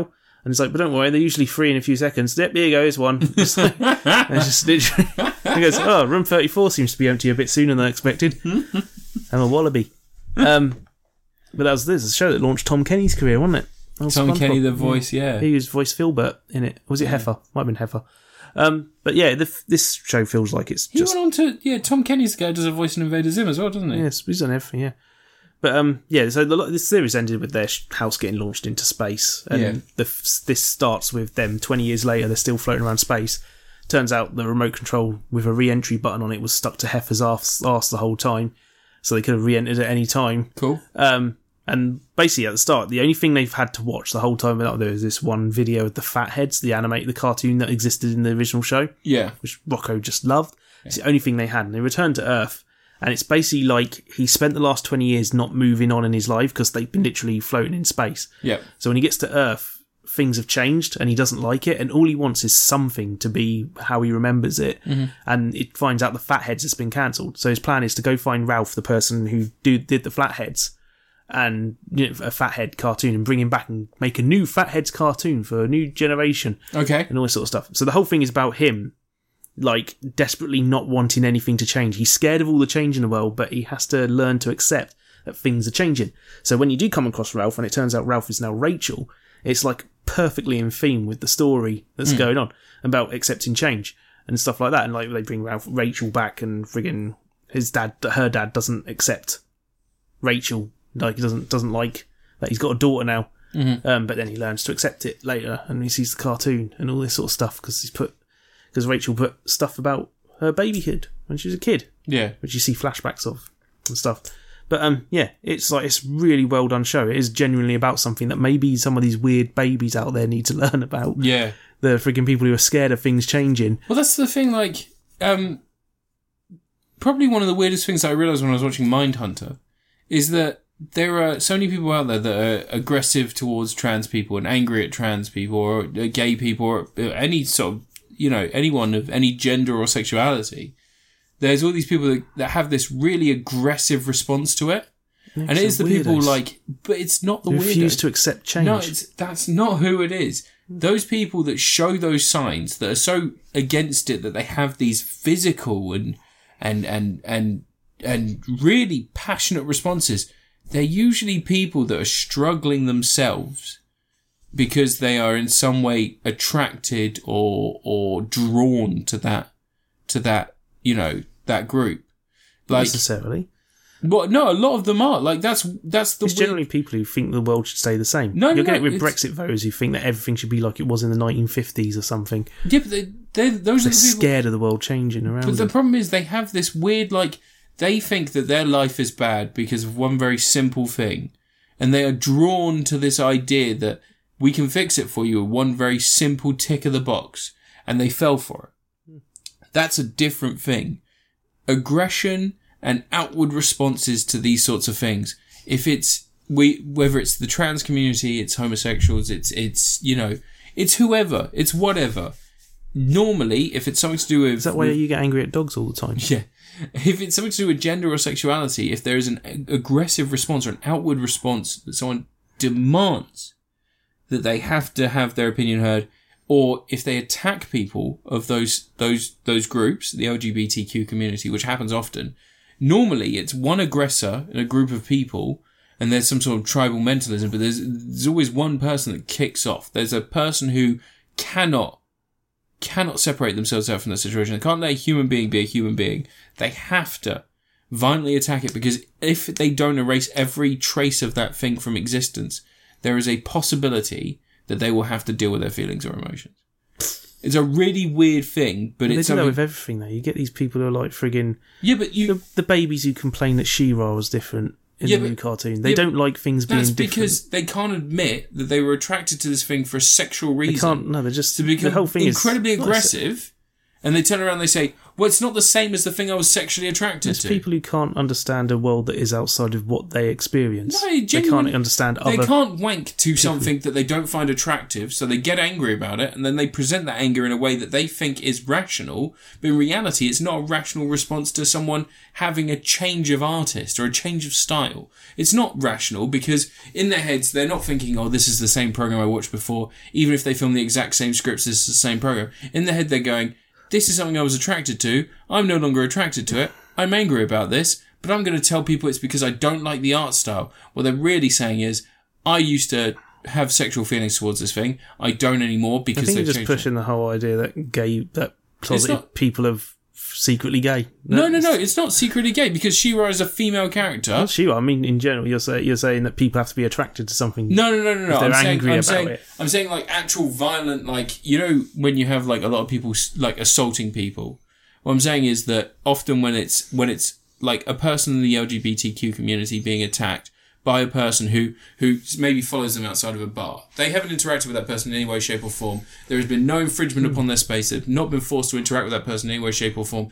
They feel the need to follow that person, and it eventually builds to a violent, violent outburst. probably more because they've been, you know, conditioned to dehumanize people who aren't like them. See, I don't know. I don't know. Same Oh, but- thing as racism, where they just decide that they don't like black people because they're different, and they've been told that black people are inferior. Yeah. And Well, stuff. with that stuff, there's like there's also that group mentality. So yeah, there Every are, sort of phobia is a fear brought on by them not understanding that someone can be different. and also the idea that equality for everyone actually means everybody just gets the equal footing because it doesn't seem like equality when you have something and someone else doesn't, and then suddenly that person has it too. To you, it seems like that's inequality. It seems like they have something more because they have the same thing as you. Hmm. That's what the church groups like.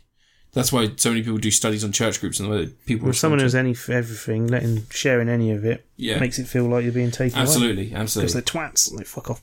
But no, that modern, Rocco's modern life static clean. It's it's fantastic. I've heard fantastic things. Yeah. And yeah, I, the I look of it as well. It doesn't look updated. It looks. It just looks like a high def version of the original show. It's got the same texture and feel to it. The animation s- feels the same. It's like probably a bit smoother than it used to be, but the original show had great animation anyway. In times, it, they knew where to spend their money on that show. But um, I can't think of any more shows from that era that would be worth doing new versions of. Because Rugrats kind of just that went weird. There's Yeah, no Rugrats point is doing that gross. unless you did like a Rugrats that ignores everything that happens later on in it and did like Rugrats as it was in the original couple of series. Like, but then it'd be pointless, you know. Because Rugrats became a whole thing. They did like, the movies, they introduced new characters. They had like, you know, the Rugrats all growing up and all that sort of stuff. So that Yeah. had a whole life. Whereas Rocker's Modern Life, that was like four seasons and it ended. Angry Beavers could come back. Meh. It probably. I, I imagine the most likely one you get is um friggin' uh, what's that fucking scared dog one? Oh, Cow- Courage the Cowardly Cow- yeah, Dog. Courage the Cowardly Didn't Dog. that recently come back? No, no, that's not been around. They, I think they did an ident for a channel or something. But um, Oh, okay. I remember that because people forget about this because the Invader Zim thing w- has picked up because that's been released, Hmm. but people forget that Invader Zim had a whole nother series released after it died, didn't it? Like had a season four or something Hmm. what happened released. to the Thundercats reboot? The Thundercats Raw. happened Apparently, it's to- still coming. There was a SWAT Cats reboot as well, wasn't there? Nah, Yeah, SWAT Cats was coming back, but I think that was like mid two thousands. maybe. That wasn't that. There's that a whole wasn't- bunch of them got revived in the 2000s. Like Yeah. Thundercats had a 2011 series, didn't it? Yeah, There it was did. Yeah, that wasn't bad. It was weird um, Biker animation. Mice from Mars got a season four in the year 2000s. yeah, yeah. in 2006. And it got a game, PS2 game, and then an Xbox 360 game. There's or PS2 Xbox- and Game DS, was it DS? Yeah. Okay. maybe Wii. But um, no, but yeah, the Rock of My Life one-off thing. I don't think they should do like a series Street or Sharks. anything. Just leave it as is. Like just Maybe have just this one. release like a special every so often. Yeah, maybe. Yeah. But they've it felt like they actually had something he wanted to say and stuff. And it is about like just understanding that the world changes every now and again, and it's not a bad thing. It might be scary, could be good, could be good, could be bad, Yeah. but change is an inevitable thing. Well, yeah, we have to evolve or regress. Yeah, but you know, and it doesn't mean that his fathead show doesn't exist anymore. You can still go back and find his fathead show. Yeah, it's still out there. You Yeah. can still watch the thing that you love. Just because there is a new version of that thing doesn't mean the thing that you love has disappeared. They got that new He-Man coming, haven't they? And Yeah. already people are like, "Uh, it's going to be better than She-Ra unless they draw He-Man like a soy boy. And it's like, fucking fuck off. Like, apparently it's been done by the did, did- people who did the Castlevania series. Yeah. And I think it's going to be weird doing an anime style when it's uh, supposed to be a continuation of the Isn't original it like, show. weird, like but Flash style anime stuff, or is it? no, it's going to be, well, Castlevania's proper hand-drawn. You know, I mean, animation. like the Thundercats thing. Was Thundercats Raw, that's got like that Steven Universe look to it, hasn't it? That's what I thought. Yeah. Yeah, it looks like inflatable That's what I'm balloon animals. remembering. Yeah. But like we had two Thundercat shows that were very much like action Hmm. style, the original one, the 2011 series. People stopped watching the 2011 series; it never got views. Like, do something different. It's fine. There's not like like Batman. No one complains when they do a weird Batman show that's all cartoony and kiddie. Do you remember how good the uh, CGI Teenage Mutant Ninja Turtles was? The like the series Oh, yeah, yeah, just yeah. before this one, and like no one talked about it, but it had like New one's really good. apparently it Mm. is really good. Yeah, I watched one episode and I laughed a few times, but I still can't get over the fact that we had a Teenage Mutant Ninja Turtles that had uh, David Tennant, that robot in the last series, because they had the Triceracons, didn't they? Hmm. Yeah. God, that was a good series. That was actually a really good series. They had the episode that was a horror based episode, and it was the one where the squirrels were multiplying. And if you got like they go in your mouth and they they basically jump out, there'd be two of them coming out your body, and they Gross. use people like aliens. Gross. It's really cool. I know, they, uh, Rocco's Modern Life Static Clean. Give it a watch. It's only Yeah. 45 minutes long. Cool. Nice little quick thing. Could have done with more Heifer and Filbert in it, but it was all about Rocco's thing. They're, like, they're in it a bunch, but it's not like they sort of disappear for They don't have the periods same struggles, and then do come they? back in. Yeah, Rocco was always a more sentient character, I guess is probably the right way to yeah. say. He was always That's the, the, thing. The whole show was about him Yeah. learning. dealing. He's a timid wallaby, and he or dog, as everyone keeps calling him, and he's you know he doesn't like things changing, and he has to learn to accept the change. Yeah. It's good. So I'm- yeah, watch it. Yeah. Why did Nickelodeon not want it? It's weird. Nickelodeon don't want a lot of stuff. Like they've separated out from loads of their shows, haven't they? Yeah, like, but the thing loads is, of it's not like it's any more. Invaders Zim and this have both come out in the same month. They're not um like this Rockers Modern Life special wasn't like they were going. Oh, we're going to do a more adult It has their tag version on of the it. beginning. It's the of exact same show. It always was. It's it. like Yeah. It has Nickelodeon's time. tag at the beginning Yeah. of it, same as Invader Zim. Yeah, it's a Nicktoons thing, but yeah, it's but it's not like like they didn't want to show it on TV for some reason. They don't want to show it on TV because you know you know what would happen. Some fucking religious group would be like boycotting Nickelodeon. They just don't need that shit. Release on Netflix and everybody sees it as a Netflix thing. You don't need to worry. But it's got the same tone as the original show. It doesn't like it's not like they suddenly chucked in swears and more adult humour. But when we see something and there's just characters in it, we see just characters. But if someone sees it and they're of a religious group of the right disposition, they'll see it and they'll be like, "Oh God, look, sorry boy, SJW." Uh, like all that shit. They just fucking no one can enjoy I think anything that's anymore. an issue with Rockers Modern Life. it has a trans character. They'd find a way to make it an issue. Well, they they moan, yeah, but yeah, they'd moan a lot, and then they'd be like, "Boycott Nickelodeon," because you know what they're like. Nickelodeon's lovely. They uh they did Our Real Monsters. Oh, that's something they could bring back. That was by Klasky Supio, who also did Duckman. No one Uh, remembers fucking Duckman. Jason Alexander. had some of my favourite comedy. That there's a whole one where he asks his son to talk, to, wants to talk to his son. His son goes to open the door and just keeps smacking it into his face. And he's like, "Look, son, turn, step to the left, step, step one side, and then turn the door handle." And he's like, "Ah, thanks, Dad. Next time you teach me that left and right thing." Freaking classic. Oh, that's pretty cool. But yeah, Rocco's Modern Life. Classic. B52's theme tune, man. Hmm. And then did the C theme tune from season two onwards. Everyone associates it with the show, but it wasn't the theme tune in the first series. What was the sweet? Oh, is that weird? That rah, rah, rah, rah, rah, is the weird fucking. It was like a yeah, instrumental thing, wasn't it? Rocco's Modern Life. Yeah. Yeah, what's your last review? Um, my last give a review. shit. My, my last review this this week is uh, the big cinema release of this week. Once Dora the upon Explorer. a time. Oh, Once upon a time in Hollywood. I'll tell you Hollywood. what. Tell you what. It's a crazy place that Hollywood, isn't it? Don't know. Never been there. Um, No, nor have I. I think it's got a massive rich porter's vibe and Oh yeah, uh, it's super bad poverty. weird issue. shit happens on Mulholland Drive. Yeah, lots of weird shit happens in Mulholland Drive. Um, Naomi Watts gets naked. I like that film. Justin Theroux's in that. Yeah. It's a really good film. And I can never remember her name. Blonde Australian actress who's in Home and Away. Naomi Watts. No, she wasn't in Home and Away. Yeah, she was. No, she wasn't. She was never in Home and Away. Oh, No, Meg Ryan. she rose to prominence by playing Jet Girl in the film Tank Girl. She did. Great film. Um, all right, Once Upon a Time in Hollywood is Quentin Tarantino's ninth film, Ninth. isn't it? Ninth or eighth? Eighth or ninth? Reservoir Dogs, Pulp Fiction, Jackie Brown, Jackie Brown, Kill Bill Volume One, Kill Bill two, Volume Two, Death Proof, Hateful Eight, Django Inglorious Unchained. Bastards. oh, Inglorious Bastards, Django Unchained, Hateful Eight, Thingy, that one scene in Forums, and the one scene in S- Sin City. does he count Kill Uh, Bill? the as... episode of CSI. No, wait, wait, wait, wait. Does he count Kill Bill as one or two films? I don't know. It probably is the ninth film. I, I- I think it's Anyway. fucking nonsense they put that on the posters. Yeah, so do I. but gives anyway, a so shit? Once Upon a Time in Hollywood is the story of. All right, I'm gonna have to get the cast list up as I did with Thingy because I don't want to get any of the names wrong and I don't want to be confusing. So for just a couple of seconds, I'm going to vamp, um, and I'm not very good at vamping. It turns out because I just ran out of things to say, but it's okay because Oh, I have the cast list up, always up. I'm yawning, Glenn. I'm already Why are worried. you yawning into All the right, cool. microphone? Sorry, got it, got it, Fuck's sake. got it. All ready to go. All ready to go. So, um, all right. So Rick Dalton is a fading, fading star in Hollywood. He used to be a big shot TV show in a in a um, He used to be. He used to be a TV show. He used to be a big shot in a TV show called called um, Bounty's Law or something, and it's like a Western show, a bit like Bonanza. And he has tried to make the transition in t- in- from TV to film, but it is not going so well.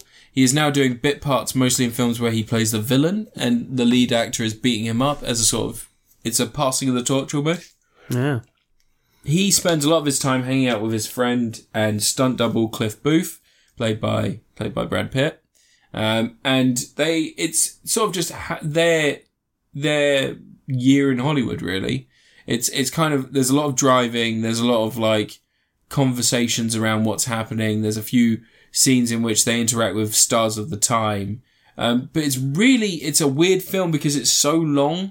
Um, Tarantino. Um, yeah, but it's so long that it feels like it meanders a lot. Hateful Eight, three hours long or something. Yeah, but I liked Hateful So was Eight. Django Unchained. Loads of people hate Hateful Eight, but I liked it a lot. But anyway, so there's a lot of driving, there's a lot of interaction. Like one of the most famous things, and again, controversy has been abound on this. Uh, there is a scene in which Cliff and um, and Bruce Lee have a fight. Hmm. Well, a, a person playing Bruce Lee, and then obviously Brad Pitt have a fight, and um, and it's really interesting because it's a lot of people are saying like, oh, Bruce Lee wasn't like that and all this other stuff, but in that he's playing a character in this film, it's kind of interesting to see Quentin Tarantino's version of that character. I mean, the guy gets the voice down to a T. If ever you watch an interview with Bruce Lee, it's weird. It's like you're listening to him. Just close your eyes and imagine. The Bruce Lee was controversy talking is to you. the controversy is around the the fact that at the time that he's introduced, it's sort of a break in in filming. Hmm. So everybody's standing around and sitting around, and Bruce Lee is is basically just boosting himself up in front of all these people, and he's like, it's like if I ever met Muhammad Ali, he wouldn't he wouldn't you know he wouldn't be able to walk out the ring. They'd have to carry him out. You know, I I would cripple him and all this other stuff because he was saying that he was the best, and so Cliff laughs at him at this point, and it causes an altercation between the two. And it's very clever. It shows that Cliff is a person who will take a punch or two to work out the weakness of the other person. You find out there that he has a background. There are rumors about his character. He lives in a trailer by himself with his dog. like Mel Gibson in Lethal Weapon Yeah, Two. like Mel Gibson Leaf Water. He lives by himself, and he he only really associates with um with um Rick Dalton. with Rick Dalton. I haven't even seen the film, and I know the names of the and characters. uh, and and it's it's just a very strange film. I think that um, I think the choice to the choice to have Leonardo DiCaprio inserted into films throughout. So like if he's in a TV show, then they'll superimpose his head on the person in the TV show. yeah, It actually looks really good, but the problem is that when you when you're watching the Sharon Tate parts, they don't replace Sharon Tate with um, Margot Robbie. Margot Robbie. Jesus, did you even watch the film? I did. So Margot Robbie, she goes in and watches her own movie, and it's just Sharon Tate on screen. It's not Margot Robbie, and I think that's because that's our respect for Sharon Tate, because obviously she did actually get murdered by the Manson gang, and yeah, and it's more of just Quentin Tarantino's revisionist history. I mean, I- I'm sure you've heard what happens in the end. I don't want to spoil it for you, so I'm not No, going to. spoil the film I'm not for gonna spoil anyone. it. I'm not going to spoil it for you. Um, there's a great gag with a flamethrower. There's um, basically What's the a very, turd joke? in the very beginning, Leonardo DiCaprio is it's like a fake trailer for one of his films, or you see a scene from one of his films, and he just flame throws a bunch of Nazis from this It's a balcony. simple Jack. No. Um, he flame throws a bunch of Nazis from this balcony, and Al Pacino goes, "Oh, that's fucking unbelievable! I can't believe they let you do that." He goes, "Yeah, yeah, really difficult. That's actually me firing the flamethrower. I had to do training for it." And they cut to a training scene in which uh, Leonardo DiCaprio is firing a flamethrower, and he's like, and he's clearly very awkward with it. He's standing very like defensively, and he's spraying it, and he's like really struggling with it. And he lets it, like he he lets it die down, turns the flamethrower off, and he puts it down. and He goes, "It's so hot. Is there is there any way to s- turn the heat down on it?" And the guy next to him is just like, "Rick, it's a flamethrower." And Rick's just like, "Oh yeah, right, yeah." And it's just nice little bits like that. That's that's really good. Um, Bruce Dern has a cameo. So Bruce Dern plays like a, a rancher, like a ranch owner. that- Jolly Rancher. no, a ranch owner, and he has like some hippies that are staying on his property, and and Fucking hippies. Cliff goes and checks in on him because he's concerned they're taking advantage. And that, that sort of builds up to the, the Manson side of things. So obviously Sharon Tate was murdered by Marilyn Manson, uh, Marilyn Manson. He's murdered by Marilyn Manson, yeah. was murdered by Charles Manson's family. That, that's the name of the gang. Um, in in real life, and they sort of play with that in this. Well, they don't play with it. They they treat it with some level of respect, and but it's just it it, it is something that is revised in Quentin Tarantino's world, which is the whole thing is that you, you can see how much he loves this historical period. Like in every scene, there's there's there's bits and pieces like the cigarette packets, the lighters, the conversations, the way that you know the way that people react to things like this. There's a scene in which um, in which like uh, Leonardo DiCaprio is having a minor breakdown very early on in the film, and he's just fucking he's losing over the fact his star is fading, and he's he's not going to be a big hit like he's not a big shit in Hollywood. And Brad Pitt just goes just goes the fuck are you doing? Puts his glasses on his face, and like Leonardo DiCaprio's like I'm sorry, and he's like it's like it's all right man, it's okay, it's okay, you're all right. It's like yeah I'm okay. And he goes he pats him on the back and then ushers him to the car. And right before he does that, right before he puts that divide between him, you can see Leonardo DiCaprio is so desperate for just like a hug or any contact. Like he's literally got his fist against his friend's chest. And it's because obviously they had to have that macho persona. So Brad Pitt's shielding him from his own fucking vulnerabilities. It's just, Should just kissed like they wanted to. oh, it, the whole film, like you do get the sense that there is like some sort of, some sort of weird, like they are literally connected to the hip. But like, I really liked it. I really like Quentin Tarantino's films. I don't like Quentin Tarantino the person, and w- especially when I watch films like *Inglorious Bastards* and *Hateful Eight. Especially, actually, no, *Django Unchained* is probably the biggest, biggest like um, issue for me is that he loves to use words that he's told he shouldn't use, and there is a particular word that he openly says really often, and it is the N word that I fucking despise. But he says it as if there's no problem with saying it. Which word is that? I'm not going to say it. But Django Unchained, they say it about 500 fucking times. Yeah. And, and, They made sure he got lots of black people in the car so he could um, oh yeah, get so, yeah, permission. so it's okay then. Got written permission from every single one of them. Ugh. But, um, He went to the Council of Elder Blacks and got the, but Once Upon a Time in Hollywood is a film made with so much love. And, and, and it is honestly a love up to that period of time. And I think what he's trying to do is, and a lot of people have said this already, a lot smarter people have said this and realized this more than, more than I did. Um, during that period of time in Hollywood, it was the boom. Like people were just making loads of films. There were these big pictures, and they was all quite bright and shiny. And, and Hollywood was treated like this magical land. As soon as the Manson family murders happened, they kind of it, it started this paranoid. You were getting more sci-fi films that were about stuff from below, and and and, Yeah. and you know it changed. I mean, for good or bad, it changed Hollywood. And this is he's revised history so that that period never ended. he would love that, wouldn't he? Yeah. But then all his favourite films wouldn't exist. Ah. whole bunch of films that he loves wouldn't exist. All his like I don't know. I mean, he hasn't watched a film since 1979. Yeah. Made after that, yeah. Basically, and and if you're if you're not a fan of Quentin Tarantino, you haven't seen films like this, but you're tempted to see this. Be aware that, as with any Quentin Tarantino film, there is a large chunk of hyperviolence at the end. Yeah. And if you're a fan of hyperviolence, because it's fun, Jan. fucking incredible. It really is. It's it is a tour de force of directing for him because it's it's unlike anything else he's ever shot, and it is everything. Every every Quentin Tarantino action scene is always like a wide shot, and you can see the bullet firing, and someone flies off, and then it doesn't cut. It keeps in the frame. You've got the squibs and everything. This is the first time I've seen him direct something quite so kinetic. So it's in a living room. There are two people against one person. One person is clearly more, well, better, better prepared than these people for a fight against against two human beings, and just uses everything in the environment. And there is there is literally just head being smashed against every surface available. Nice. At one point, it's just bam, and then the next cut is a wall, bam, and the next cut is a is a fucking is a like a fireplace, bam. The next cut is a phone. boom. There's a game like a tabletop. It is just spectacular. It's really fun, and it shouldn't be fun because it's it's probably pretty gross. But I, I And thought that's you missed the ending though because you got kicked out of the cinema for wanking during the violence, didn't I, you? oh, yeah, I winked a lot. Yeah. there is a kind of a weird ending. Um, some characters sort of. Again, I don't know how I feel about the people that you're watching because you you kind of want to love Leonardo DiCaprio because there is that element of humanity to him. And at the same time, Brad Pitt is just a very cool character. He's very calm. He's very collected.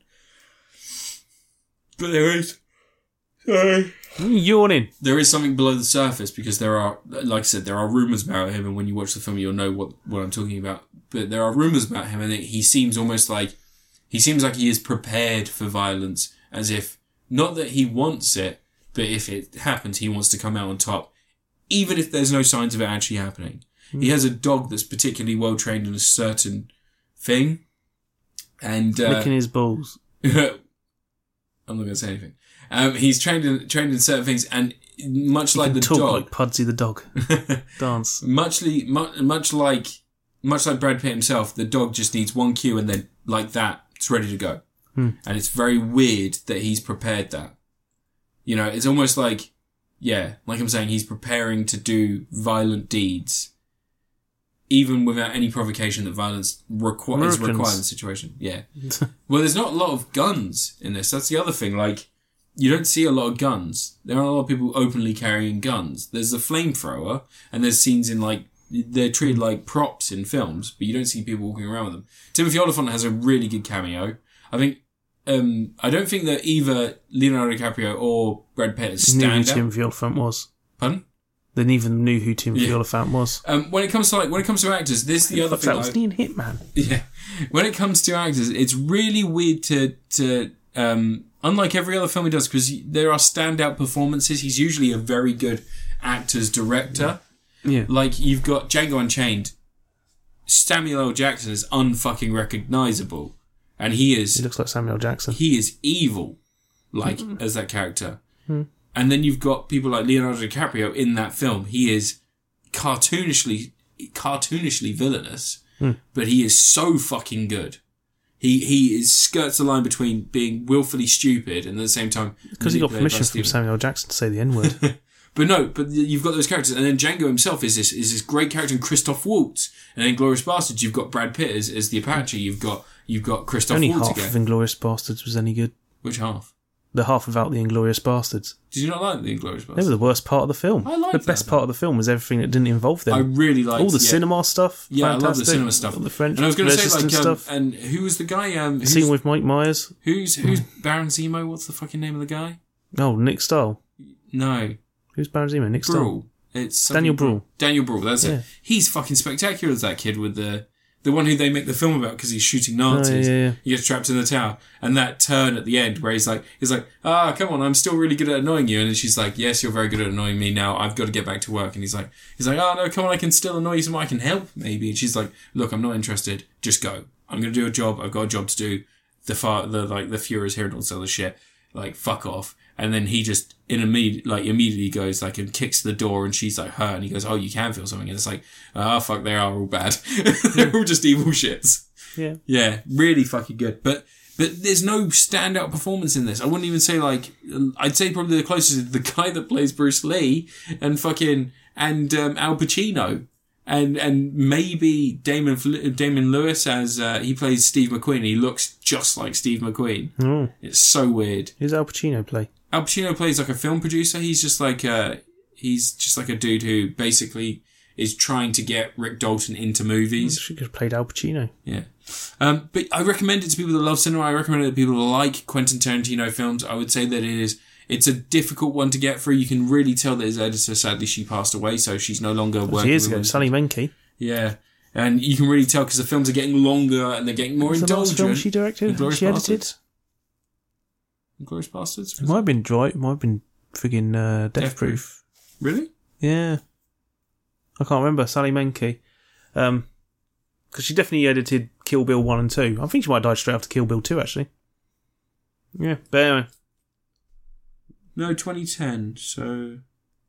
Uh, There's, uh, sorry, I'm just looking at what the last. uh, well, you're just putting silence in the podcast. Sorry, sorry, Your audio everyone. podcast. Sorry, sorry, sorry, sorry. Oh, she uh, she edited uh, Mulholland Drive. Yeah. Um, yeah, she did Glorious Bastards, Mm. Death Proof, and Glorious Bastards, and then Peacock. Peacock. I've cock. never heard of. But you can really tell, like you can tell, because Inglorious Bastards is probably one of the best films of the last ten years, and and this is this is great, but it's just it's not it's not as good as I'd I'd like it to be. I wish it was shorter, and I wish it was less self indulgent. But for the most part. It's a really Is good. that a Tarantino film that's self indulgent? Jeez. In, in all fairness, it is still it's it's he is one of the best film filmmakers out there right now working. So Yeah. that's the problem, isn't it? Like you have to take the bad with the good. Even even something that is shit in their standard is a gem compared to everything else. The only the only thing that I'm kind of looking forward to next in in terms of this style filmmaking or this style um, storytelling is The Irishman, which is the um, Martin Scorsese one, isn't it? yeah. Yeah, that's going to be interesting because I think that's, that's again- cost like $200 million. really. Yeah. I And it's taken ages to make because they're di- doing their, they're doing everything they can to get the a- de aging CG yeah. looking good. But I saw the trailer and I was like, that doesn't. No, it doesn't look right. I don't know what to expect from it. It could be good. It could be bad. It's probably going to be bad, but I'm still going to watch it like four times. Hmm. I'll watch Goodfellas before I watch it, and that way it'll just even out a little bit. Goodfellas is Watch, four uh, good movies worth of bad movies. What, Shutter Island. I really don't like Shutter Island. Yeah, it's a Twilight Zone episode they turned into a It's film. Oh. not just that; it's the fact that I was like 30 minutes in, I was like, Yeah. oh, he killed his wife. I fucking. I, well, no, I said. I I, said. figured it out, yeah. I, I said to I, we, me and my friend Ross. Spoilers for Shutter Island. Yeah, me and my friend Ross went to go see it, and I was like, oh, you know what? I think he killed someone. I think he's meant to be on that island. I think he's a patient, you know. Hmm. And he was like, no, because Mark Ruffalo's there and he's got a gun. I was like, yeah, the gun might be fake though, dude. I got a real weird It's chocolate. Feeling. It's Yeah. like Cartman's gun. I got a real weird feeling that I got a real weird feeling that uh, that uh, um, he's the bad guy in this. And he was like, no, no, no, you're not right. And I was like, as we were walking, I was like. But the problem is that I think that Shutter Island, Martin Scorsese is a man who doesn't watch a lot of horror, and he's made a gothic horror without He realizing it. watches a lot of. Martin Scorsese has watched basically every film that ever exists. You reckon? That dude watches a film every night. He's like friggin' Tom Cruise does as well. They just he Is just he really? yeah. Tom Cruise watches a film every night, like religiously He's a, he's a weird guy when it comes to film as well because he loves. himself. No, um, He doesn't watch his own movies. doesn't No, he He wanks them. He fucking puts them on. I heard that Wasted. he doesn't watch his own movies because someone was talking to him about Cocktail and he was like, "Oh, I had a lot of fun making it, uh, but I've never watched it." And they were like, "Oh, what about Top Gun?" And he goes, "I've seen bits of it, but I." I Yeah. Yeah. Why would he? but He was it's in the it. same. It's the same as the guy who made Man on Fire, isn't it? Like he didn't watch any of his own films. You know Terrence Malick. There's a film director, director of Tree of Life. Yeah, but and, he only watches his own um, films. fucking uh, Bra- Badlands and stuff. Um, do you know what his favourite film is? what? What, what would you think a director like him would Terrence do? his Malick's favorite film. the artistic. He's like he loves his le- light coming through trees. His oh, voiceover. Breathless. A Buddha Souffleur. No, his favourite film is um, Zoolander. No. Yeah, his favourite film is Zoolander. It's been commented on by multiple people that apparently he will not fucking stop quoting Zoolander when they're filming stuff. it's his favourite At film. least it's not Zoolander 2. Yeah. I keep forgetting Zoolander 2 happened. Yeah, it's really bad. For the best, isn't it? It really is. Yeah. No, you It's so done. bad. Can I turn this off now? Yeah, I'm done. I, I give this um oh I give this I give this a Timothy Oliphant. I think that's fitting. He's, He's in the film, though. in the film. But um it's it's mostly of a high caliber. Who was Hitman in the second Hitman film, the reboot? Oh, um, 1847.